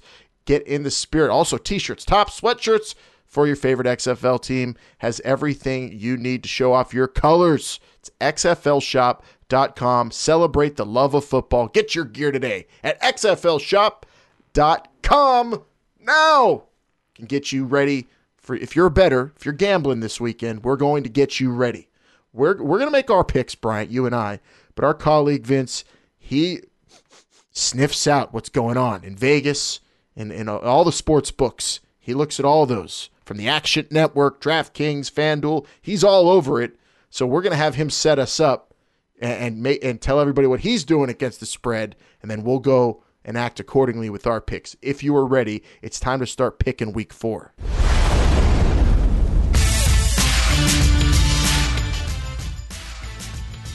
Hey, football fans, this is Vince from This is the XFL Show. XFL week number four kicking off Saturday, 11 a.m. Pacific time. LA Wildcats, seven point favorite on the road against the New York Guardians. Talk about two teams going in different directions. LA looked really impressive last week against DC. New York, not so much against St. Louis, but I'll tell you something. If they would have converted in the red zone in that second half, they would have made that a ball game. That's why I'm going with the Guardians this week to cover that seven point spread. Second game, 2 p.m. Pacific time on Saturday. Seattle Dragons, huge 12 point underdog on the road against St. Louis at the Battle Dome. St. Louis looking impressive there, but as I just said, they almost left the door open for a backdoor cover last week against New York. I could see the same thing happening here, and that's why I'm leaning with the Seattle Dragons. I'm not feeling too confident about it, but that's who I'm going with. Sunday games. First one, 1 p.m. Pacific time, maybe the game of the year so far in the XFL. Houston Roughnecks undefeated, one and a half point favorite on the highway against the Dallas Renegades. These two offenses, they finally look like they're starting to get get going. That's why I'm really looking at this total here, 50 and a half. I could see it going over. If I had to pick a winner in this game, I'm going to side with the Roughnecks, although both these teams are looking really good. But nobody's been able to stop Houston just yet, and I'm not going to step in front of them. Final game of the weekend, we got at 4 p.m. Pacific time on Sunday. DC Defenders, two and a half point favorite at the Tampa Bay Vipers. This one opened up a lot closer uh, around the point difference. And the only thing that's really changed so far is Flowers, the quarterback for Tampa, uh, used in gadget situations. He's not going to be playing in this game. Why is this line so close? I don't know. DC looked like they were the best team in the league at one point. Tampa still hasn't been able to win. I don't know what's going on, but those guys out in the desert usually do, and that's why I'm siding with the Tampa Bay Vipers. That's week number four in the XFL, and for the love of football, just go ahead and bet on it.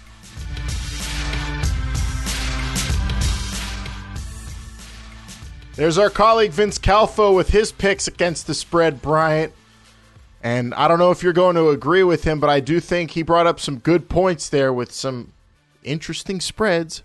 Looking at that Tampa game.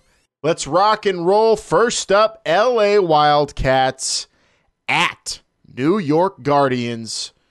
And they are a seven point favorite at MetLife Stadium. That is a 2 p.m. Saturday kickoff on ABC, Bryant. The over under is at 40, and Matt McGloin is out for this game, according to the injury report.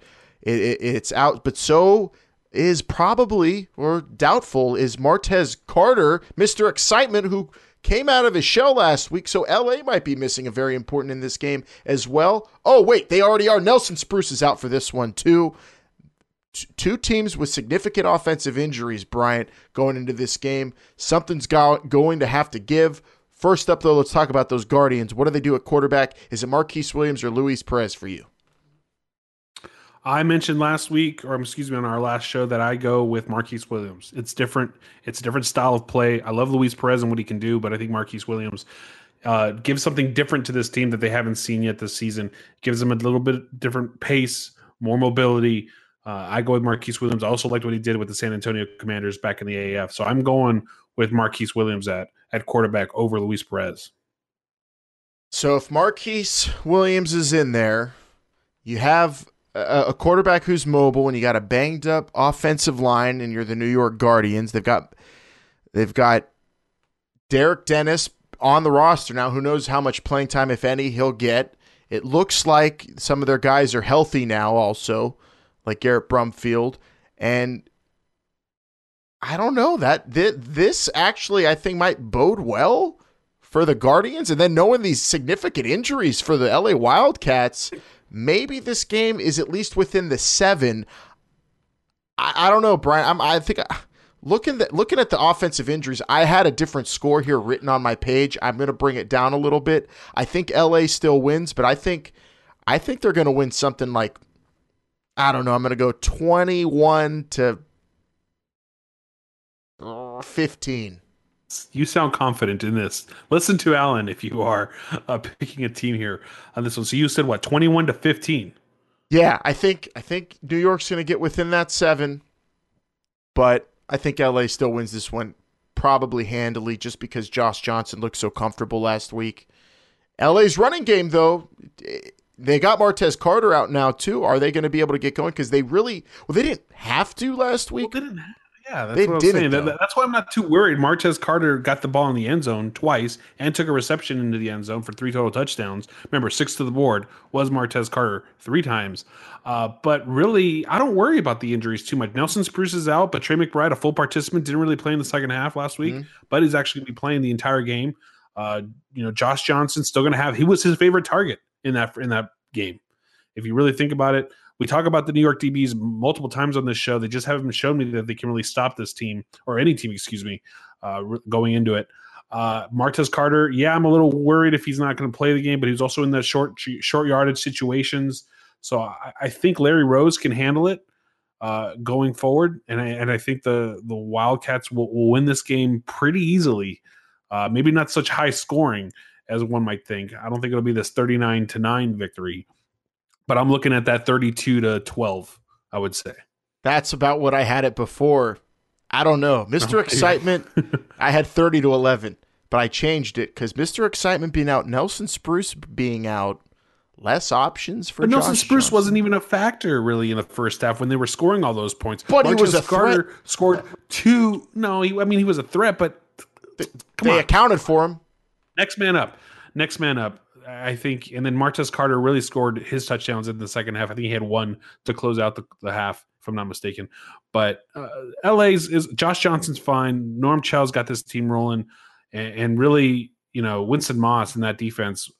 I don't think that they're they're going to have any issues handling uh, the New York Guardians because the New York Guardians have not shown anything to me that makes them seem like they can win this mm. game. You can tell me everything you want about LA and all the Especially. injuries that they're doing.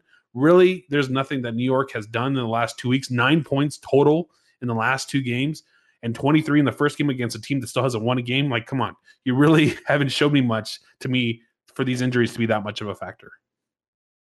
Defensively, though, there's stuff there for the Guardians. Can't discount them. Jordan Ta'amu had 100 yards passing last week or something like that, and they still won by 20 points. I know, but Bunmi Rotimi could get after a quarterback now. This, uh, this, these DBs, you know, they can't. They Josh Johnson has shown excellent mobility, though. He That did? Probably better mobility than they've seen all season, even with Jordan Ta'amu. Oh, I don't know about now. That's getting now. You're you're pl- you're picking with LA goggles, and we're gonna have to move on. We both have the Wildcats winning, though. I'll be there. Cannot wait to see covered. it. I'll What about and what about the mascot? It's down to Goliath or Gotham. What are you voting? Goliath. It's it's it's a it's a proper noun, right? The other one is not. Also, Yeah. great roller coaster here, Magic Mountain, Valencia. Great. great. it's Goliath the gargoyle, or will it be Gotham? Uh, whatever it is, it's really rad, and hopefully the is Guardians. Goliath from the original Gargoyles? That's the name of the main character. Yes, yes. Is it really? Okay. I mean, you know, I, I I was a I was a Nickelodeon guy, not a Disney guy. So there it is. LA Wildcats taking on the New York Guardians. The Guardians hosting this one. We both have the Wildcats winning. Let us know who you're picking at XFL show. Um, I'll be there and I'm going to be living it up, enjoying MetLife Stadium and those Guardians fans. Week one, they were rowdy. I can't wait to see what they got this week when they desperately need to get back in the win column. LA stands for excellence. Let's take it to the next game now, Bryant, which is on Saturday, 5 p.m. on Fox in St. Louis at the Battle Dome. The Battle Hawks will be cacawing against the Seattle Dragons. Battlehawks 12 point favorites in this one. Over under set at 38 and a half. And you know, we got to look at we got to look at Matt Jones, the running back who's been killing it for the Battlehawks. That run game is sick. Him and Christine Michael, but really him setting up Christine Michael is what that run offense is, is all about. Uh, if he's not there, that part of the equation, does that hurt their chances at controlling the game the way they have, the way they did last week? We have to keep our eye on that. Uh, but his status, you know, through the week was absent from practice or limited, so something to keep our eyes on. But that's St. Louis defense at home, Bryant. I just don't see them letting Brandon Silvers this be the game where he figures it out and has a complete game. I mean, five touchdowns they've given up, best in the XFL. The Battlehawks, five. That's it in in three weeks. Pretty good, and also at home, I got them winning by double digits, nineteen to eight, which actually would not be a cover, but still solid victory. I've I've battled this game. It was one of those Allen that I had last week when LA, when LA took on DC, like in your gut type of like could Seattle win this game? I watched uh, the Seattle and Dallas game again. Seattle looked really good in that first half, and for whatever reason, in the second half, they they haven't shown up, and it's been a consistent thing for them. Uh, St. Louis, on the other hand, you know, Ta'amu, the stats don't let those stats fool you. He looked good. I was watching that game back. Uh, his throws are crisp. You know, his play was was good. I really like what he's what he's doing for this team. I want to pick Seattle. Uh, I think they can cover. I think they can cover, but I'm not picking them to win this game. There's no way you can pick Seattle to win this game based on what you've seen. You gotta be kidding me. Such inconsistent play uh, at quarterback by Brandon Silvers. Now, I will say I do expect Austin Proehl to have a big game. I do think that he is going to be one of those targets that uh, that Brandon Silvers is going to fall in love with after this game because he should. He's got some weapons, and I I think this game is going to be a lot closer than you think. I think the Battle Dome is going to be on pins and needles the entire game.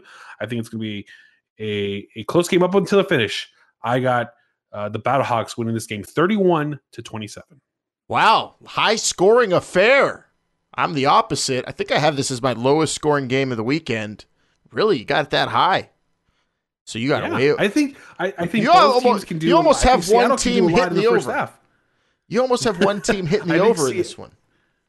Well, yeah, but if you look at what St. Louis has done when they played Houston, they let in a lot of points. They've done. They've struggled uh, the best offense in the he- league, of course. And that was the one week. you have to go Since then, they've been good on D.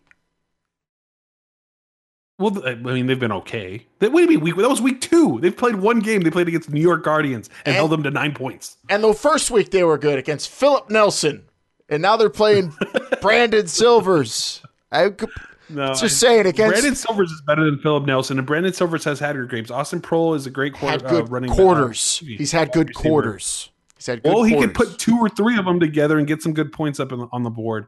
I expect him to do that. I think it's just gonna be a Kaká is the It's gonna be a law, Bryant. Did you not learn last That's week? That's not what that sign says. That's not what that sign says. I am not Kaká is the law. Uh, yeah, 31-27, uh, the Battle Dome. It'll come down to the fourth quarter, but that's when that's when Seattle won't show up, and their their their woes will plague them continuously. Wow, I don't. With with with conversion, that's only like A three lot of points scored in this one, according to over you. I over just- under two conversions for the St. Louis Battle. Oh They've my only got one off. This is the th- biggest prop bet of the weekend. What do I do? No, under. They One can't. point five, Alan. One point five. You can, unless they. You think they're going to run that play again? The forward, the double forward pass to The shuttle, the shuffle was pass. It? The shuffle. Who was it? To shuffle pass to Pearsonell, who threw it to uh, Russell. Was that? yeah, what best? Pearson, best L to play the game. I'm gonna say, I'm gonna say over, and they're gonna go for the two pointers. I think people are gonna start realizing that the, that two pointers is the right way to go. They have been. I feel like the trend has been going towards the two. That everyone's learning that's Yeah. what you should go. And that's where they scored from. I, I so love. much math at the end of football games too. I, I just hope people just start making these so it's a consistency. Yeah. Because to hear the commentators like, I'd go for three, and I'm like, dude, I totally would have gone for a one on that one. I don't understand why somebody thinks three is the best option, but uh, we'll figure it out at some point. But I do have, like I said, the, the Battlehawks winning. I think it's a shootout. I think Austin Proehl has a big game. So if you see him on fantasy, I think he's at ninety eight hundred dollars. I can't remember off the top of my head, but he's got a good amount going in. Uh, it'll be a fun one. in the Battle Dome. 8500 on on DraftKings. He's coming in as the as the fourth best play at wide receiver according to DraftKings. Um just behind Parham, McBride and Phillips. Uh, I you think see he- Parham skyrocket. They must be listening to the show, by the way. they must be watching him run like a gazelle all across the Seattle defense. No, wait, What are you hold on. A talking about? gazelle? Don't give him that much. That's not, not a gazelle. That's beautiful. like a Cheetah. He was like a thumping cheetah. down. He's like a no, giant- the cheetahs are graceful. Giant- They're all graceful animals. He was graceful. I thought he looked Like very elegant. ostrich with those like you know just boom boom boom boom boom. boom. you know, you're gonna have to. You're calling him an ostrich now. If we have him on the show, first thing I ask Donald Parham is, "Do you like being called an ostrich?" Because that's what Bryant calls you. Oh, I don't think. It, I don't think anybody. I just didn't say his run was as smooth as a gazelle. That's I'll tell you this: I don't think anybody's running on this Seattle defense like that on the St. Louis side. I, I, I think their defense is going to make some big plays for them. Put them in short fields, maybe. I don't if they see shut those down the run, there's a chance there. You know, this could be a low scoring game if Seattle can shut down the run. Do I think they can do it? Probably not. But if they can shut down that run, because you got to remember, the- uh, uh, Ta'amu didn't have the greatest game stat wise. He did have it efficiency wise. Didn't need to. It wasn't there. He didn't need to. Didn't need to. So do you put the ball in his hands, put eight in the box, and make him uh, win this game? You Then might not have to if Matt we'll Jones is banged up and it's all Christine Michael who's, you know, Christine Michael was running, you know, pound. He he, he gains ten yards after contact. What, what more do you need? Yeah, I, I don't know. I just feels like this is it. Low scoring to me. It feels like a Battlehawks easy victory if I for was sure. Seattle, but you put eight lower in the scoring. box, you make Jordan Ta'amu do it. You put eight in the box, you make Jordan Ta'amu do it, and I make Brandon Silvers do it. That's where the shootout comes into play. I love that this is us agreeing on the winner. Obviously, for sure, we both are Just picking disagreeing on how the over. the o- we're oh, on the over under. It's the, that- opposites. Yeah, you're this right. is a very important issue in the XFL, and uh, I think it will be in this game. Something to definitely watch. That 38 and a half when Seattle travels to St. Louis at the Battle Dome, 5 p.m. on Fox. Not agreeing on the over under, Bryant, but we both agree that Kaká will be the law in Week Four for the Battlehawks. All right, Sunday action, and it is that moment. Pistols out when we throw down. The Texas throwdown. Yes, the Renegades host the Houston Roughnecks Sunday, 4 p.m. on FS1. That's Sunday, 4 p.m. Eastern, 3 p.m. Texas time at Globe Life Park.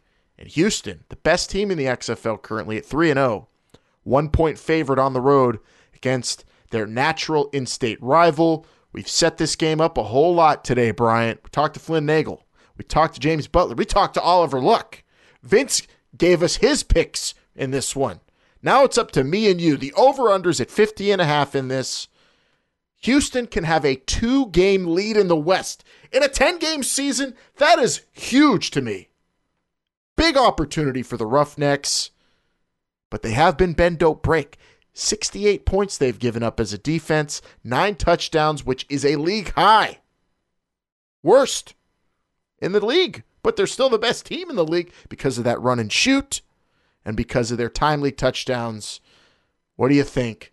When Dallas hosts Houston in the first Texas throwdown, I think it's just it's really it's a one point spread. It is nearly a pick 'em to me because I feel like Dallas is just almost there in terms of getting their rhythm and getting in their groove the way that Houston has been.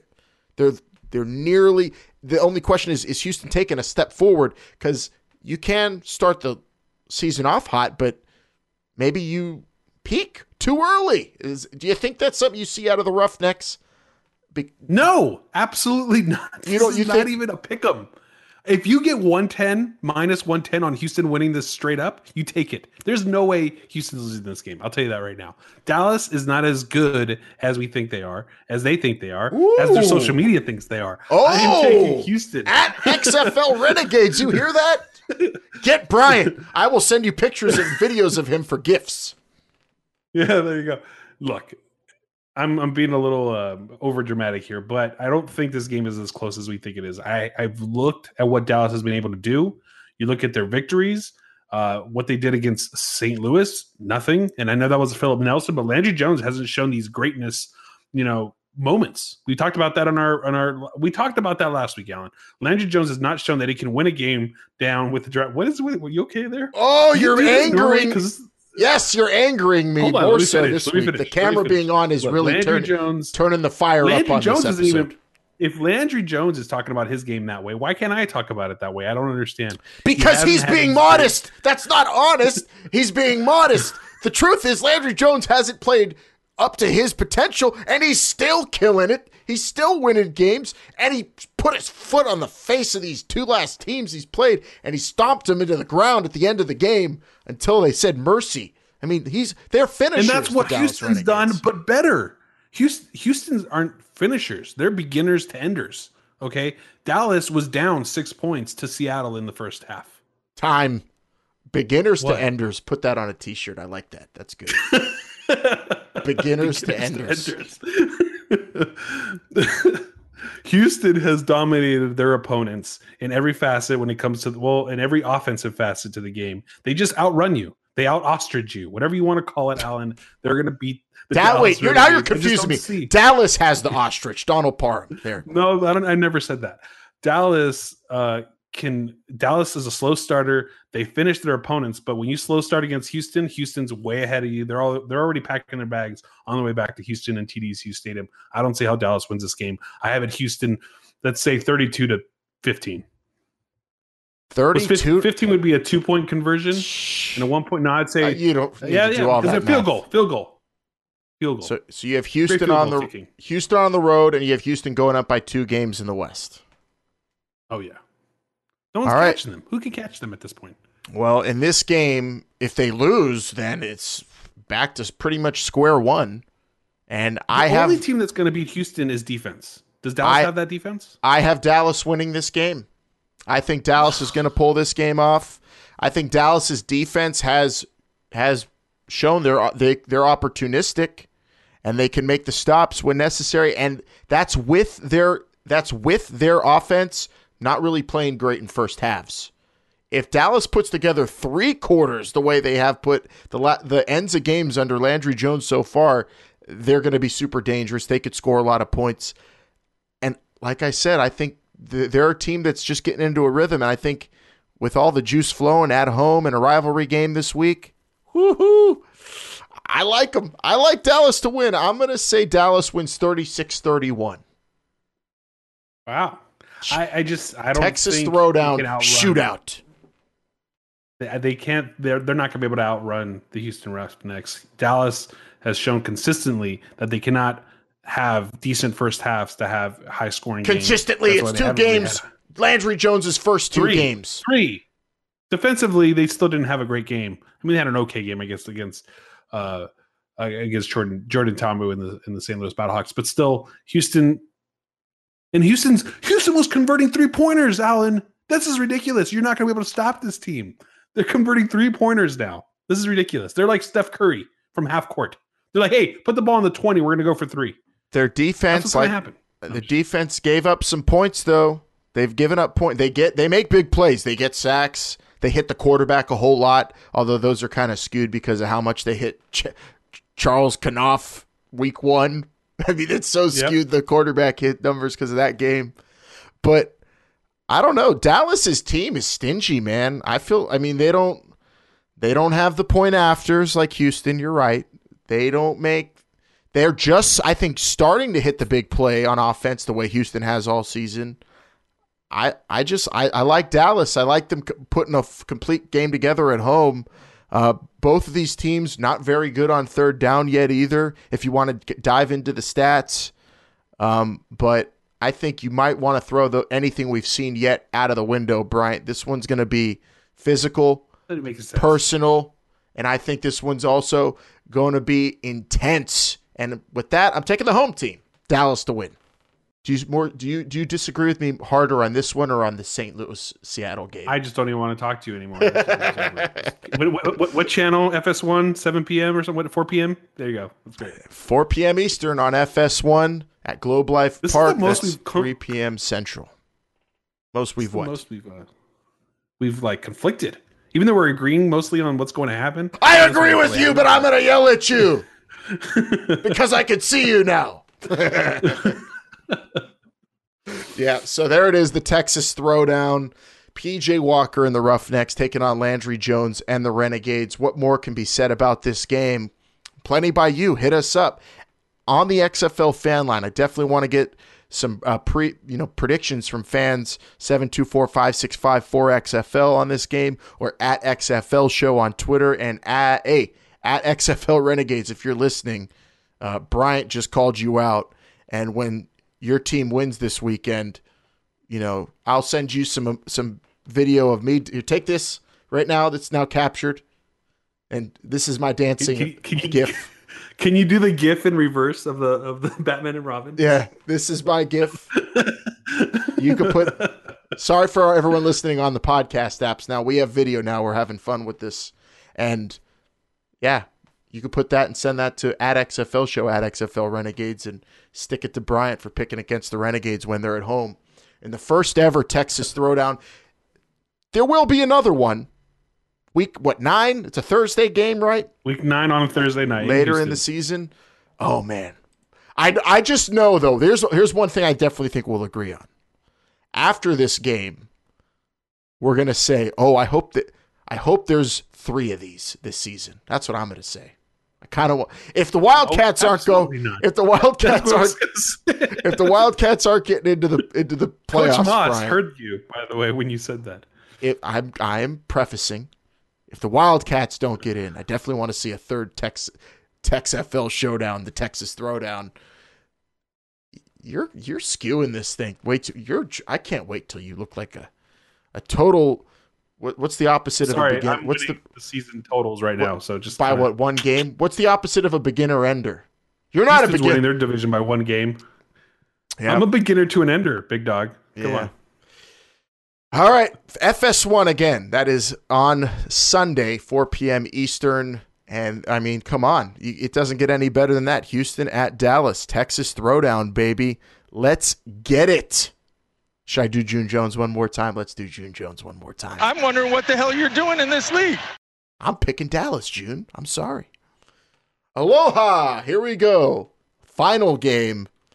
DC Defenders at Tampa Bay Vipers, Bryant. Vince said it at the top of this segment. One point spread. One one point. DC is favored on the road at winless Tampa Bay. Raymond James Stadium brought the hiss last week in a loss. 7 p.m. on ESPN2 this game. That's rude. 43 and a half over under. You've got Aaron Murray serving as the backup coming off an injury in this game. Nick Truesdell, uh, I'm going to look up his status. He has not practiced all all week yet, Bryant. The big tight end. Was out last week as well. Was out last week. And if he is not in the game, he's not, you know, it's Thursday, so the Sunday games, we don't know status just yet.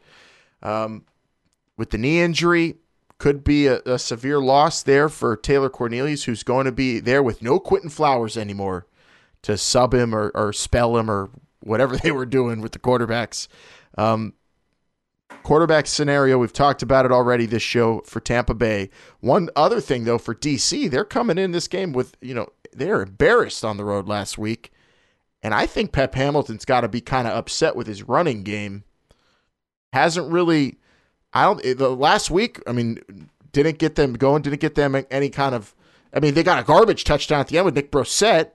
He looked okay in garbage time, but it didn't set any kind of tone for them last week. Their offensive line 5 did turnovers, four sacks. That's going to be embarrassing. That's pretty bad right there. That's Cardale justice. Already Cardale was horrible last week. Cardale was so bad last week. For as good as he looked the first two weeks, he was that bad last week. But the running game could have helped that and will help that. The running game traveling will help the DC defenders. But what do they do? Jhurell Presley is nursing a shoulder injury. We don't know his status. Um, was limited all week. You had Brossette look okay in that. Should they go to more Nick Brossette? Because I said before the season, I was telling you, I watched him play a lot at LSU in college when I was covering the LSU Tigers, and he's an all-time great in that state in high school football. Great running back, I think, and I think he showed he still's got he still he still's got the juice. He showed that against LA in garbage time, but still explosiveness. I'd go that route if I'm the DC defenders. Maybe get him alongside Donald Pumphrey a little bit if Presley's a little banged up. Uh, what can the DC defenders do to, to fix what happened last week? Who, what, what? There was those are some horrible throws. Some of those were were okay throws that I think the LA Wildcats were just in a better position, but but right now Cardale Jones uh, made some bad throws. This spread is insane to me. You you got a team that hasn't won a game versus a team that only had one bad game and you're doing it at a plus one, I guess just no one knows what team's going to show up. When you have a team that has played such opposites, and I guess Tampa Bay has too. They, they've played an awful game. They played a great game uh, in two weeks. Ugh, man, Alan, this is going to be a tough one to, to choose. I think Pep Hamilton's going to get his team ready. That preparation is coming in hot.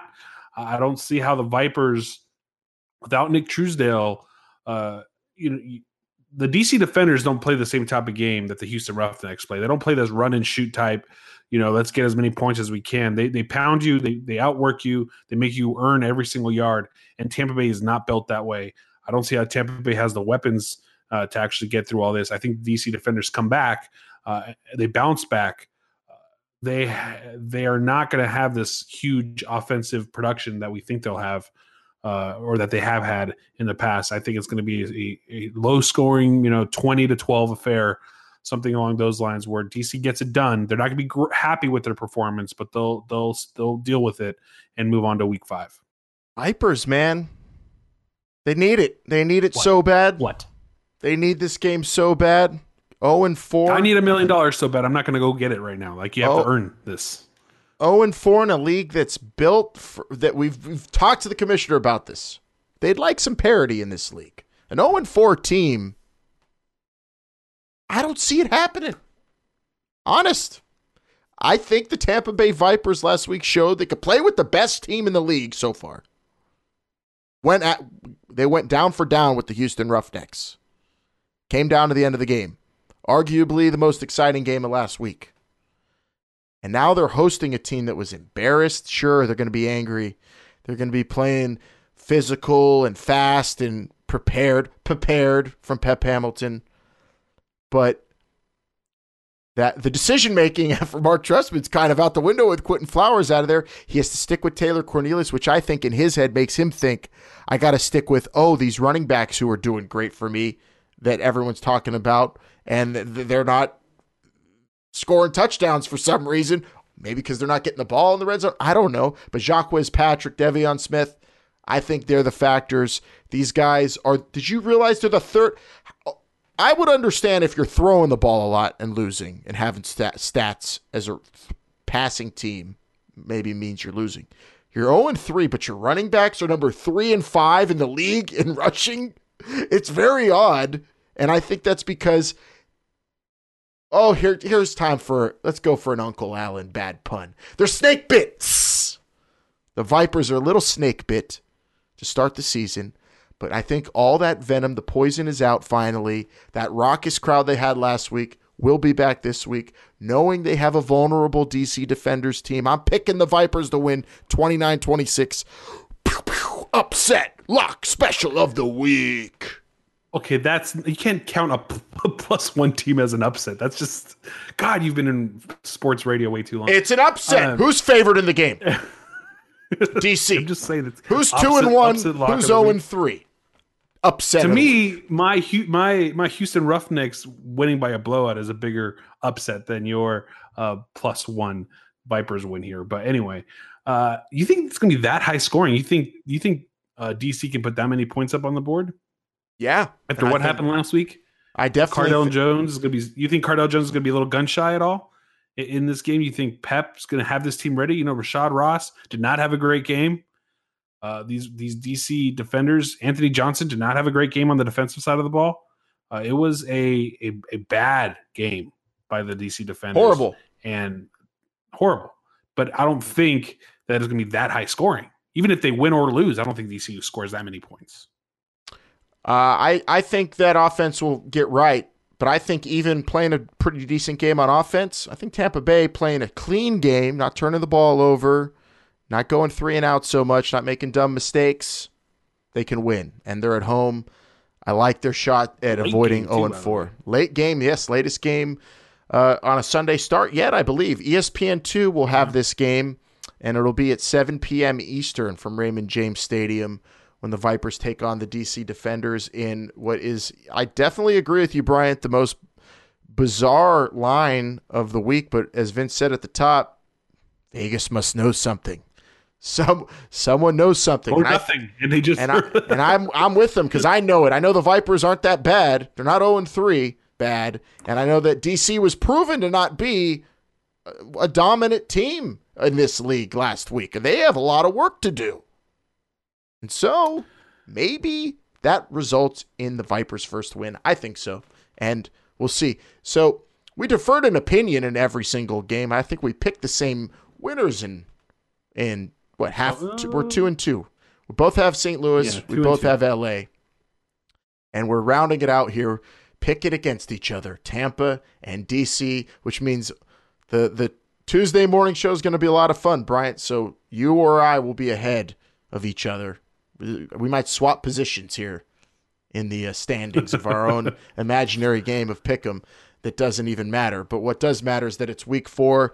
All these games are going to be exciting, and uh, for one reason or another, because the XFL is even shown in a blowout.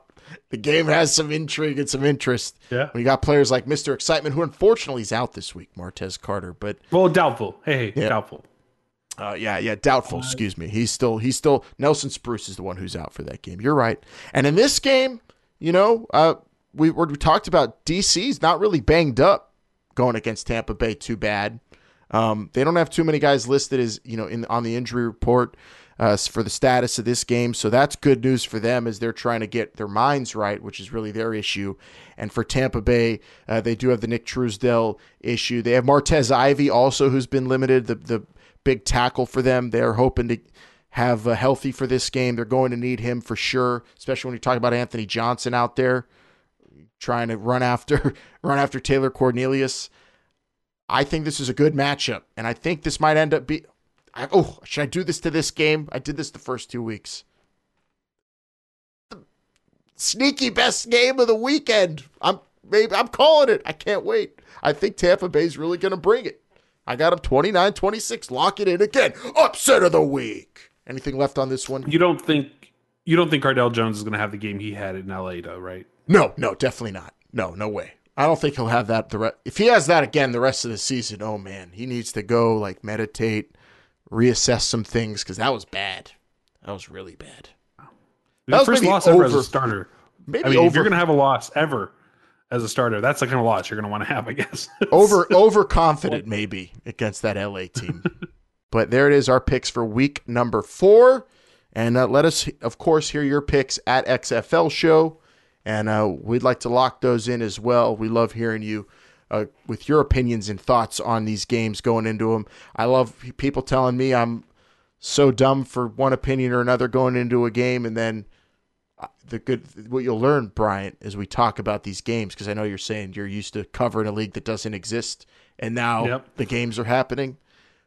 If if you make a bold prediction and it doesn't happen, you just don't talk about it or mention it the next show. That's all we'll do. That's my plan, unless they call you out on it. Well, that's what Vince does, but he's not on this show this week to, to do that to me. Oh man, but it's gonna be a lot of fun, a lot of great games. Alan, you're gonna be in New York uh, live for that game. Don't forget our minisodes are gonna happen every single uh, time after a game. Uh, we record those really right after the game. They kind of interrupt. I'm kind of bummed that we record them after the game because we kind of bleed into the next game. Yeah. Either way, make sure you're listening. You okay there, Alan? You okay? No, yeah, I was. you. Now that I see was. you. You're you're thrown off. Video is hard. You said We've, we're adding the video element with our cameras now, so people can see our faces and that we are actually excited for this football this weekend. I'm doing things with my hands, people. You see this? If you're listening to the podcast, you don't see it. I'm. ah. Oh man. Follow wait till I get. Wait till I find things to throw at this camera, Bryant. This season's going to be rowdy. Oh, if people saw your setup, you don't want to throw anything at that thing. All right, everyone, follow us on all social media platforms at XFL Show. Subscribe and listen to us every single Tuesday morning and Thursday night on Apple Podcasts, Google Podcasts, Spotify, or your preferred podcast app. Tell your friends about us. Uh, especially if this is your first time, make sure you hit that subscribe button. Uh, you can also catch us on XFL.com or on YouTube.com slash XFL, the official YouTube page of the XFL. And now, bonus, you get to see us, Alan, which is a lot of fun. At least a little bit until someone tells us to stop doing it, and then we might. we'll see. But it's having, I'm having fun with this. This is a cool added element to the podcast. One, uh, it's just we're just going to add more bells and whistles, more fun, more of you. I mean, these calls we're getting in during the season are fire. Love picking out. It's hard to pick out the best voicemails. I wish we could play them all, but keep calling in 724 565 4XFL. Absolutely love that. And of course, more awesome interviews to come throughout the season. And uh, when we recap this weekend, we'll be talking to the coach. At the end of this week, we'll get his thoughts on week four. That'll be coming up Tuesday morning. And of course, thank you to Oliver Luck so much. Thank you to the commissioner, Oliver Luck, and of course, Flynn Nagel of the Dallas Renegades and everyone there. Uh, even with their Twitter team, Bryant, who now you have a a, a rivalry with with that you're you've all of a sudden gone into for some reason. I don't know why you pick a fight with them. They're very good at You're Twitter. doing this. You're you're you're jabbing. You're you're poking. Cool. Dallas Renegades, and of course the Houston Roughnecks and James Butler for hooking it up with that awesome interview. We're ready for the Texas Throwdown, baby. That game is, of course, Sunday. Don't forget, really watch all the games twice. But if you're going to watch a game three or four times, I'd probably say Texas Throwdown. And that is Sunday, 4 p.m. on FS1. And we will be back to discuss all those games, like Bryant said, after each and every single one ends. And of course, the big show Tuesday mornings and late, late Thursday nights. Thanks to everybody for watching on YouTube, XFL's YouTube channel, XFL.com, and of course, all your favorite podcast apps. Bryant, let's get out of here. Let's enjoy week four. I got to get on the road to New York to watch those LA Wildcats roar against the Guardians. And we'll be back to recap week four. Enjoy it, everybody. For Bryant, I'm Alan. This is the XFL show. Remember, they're listening.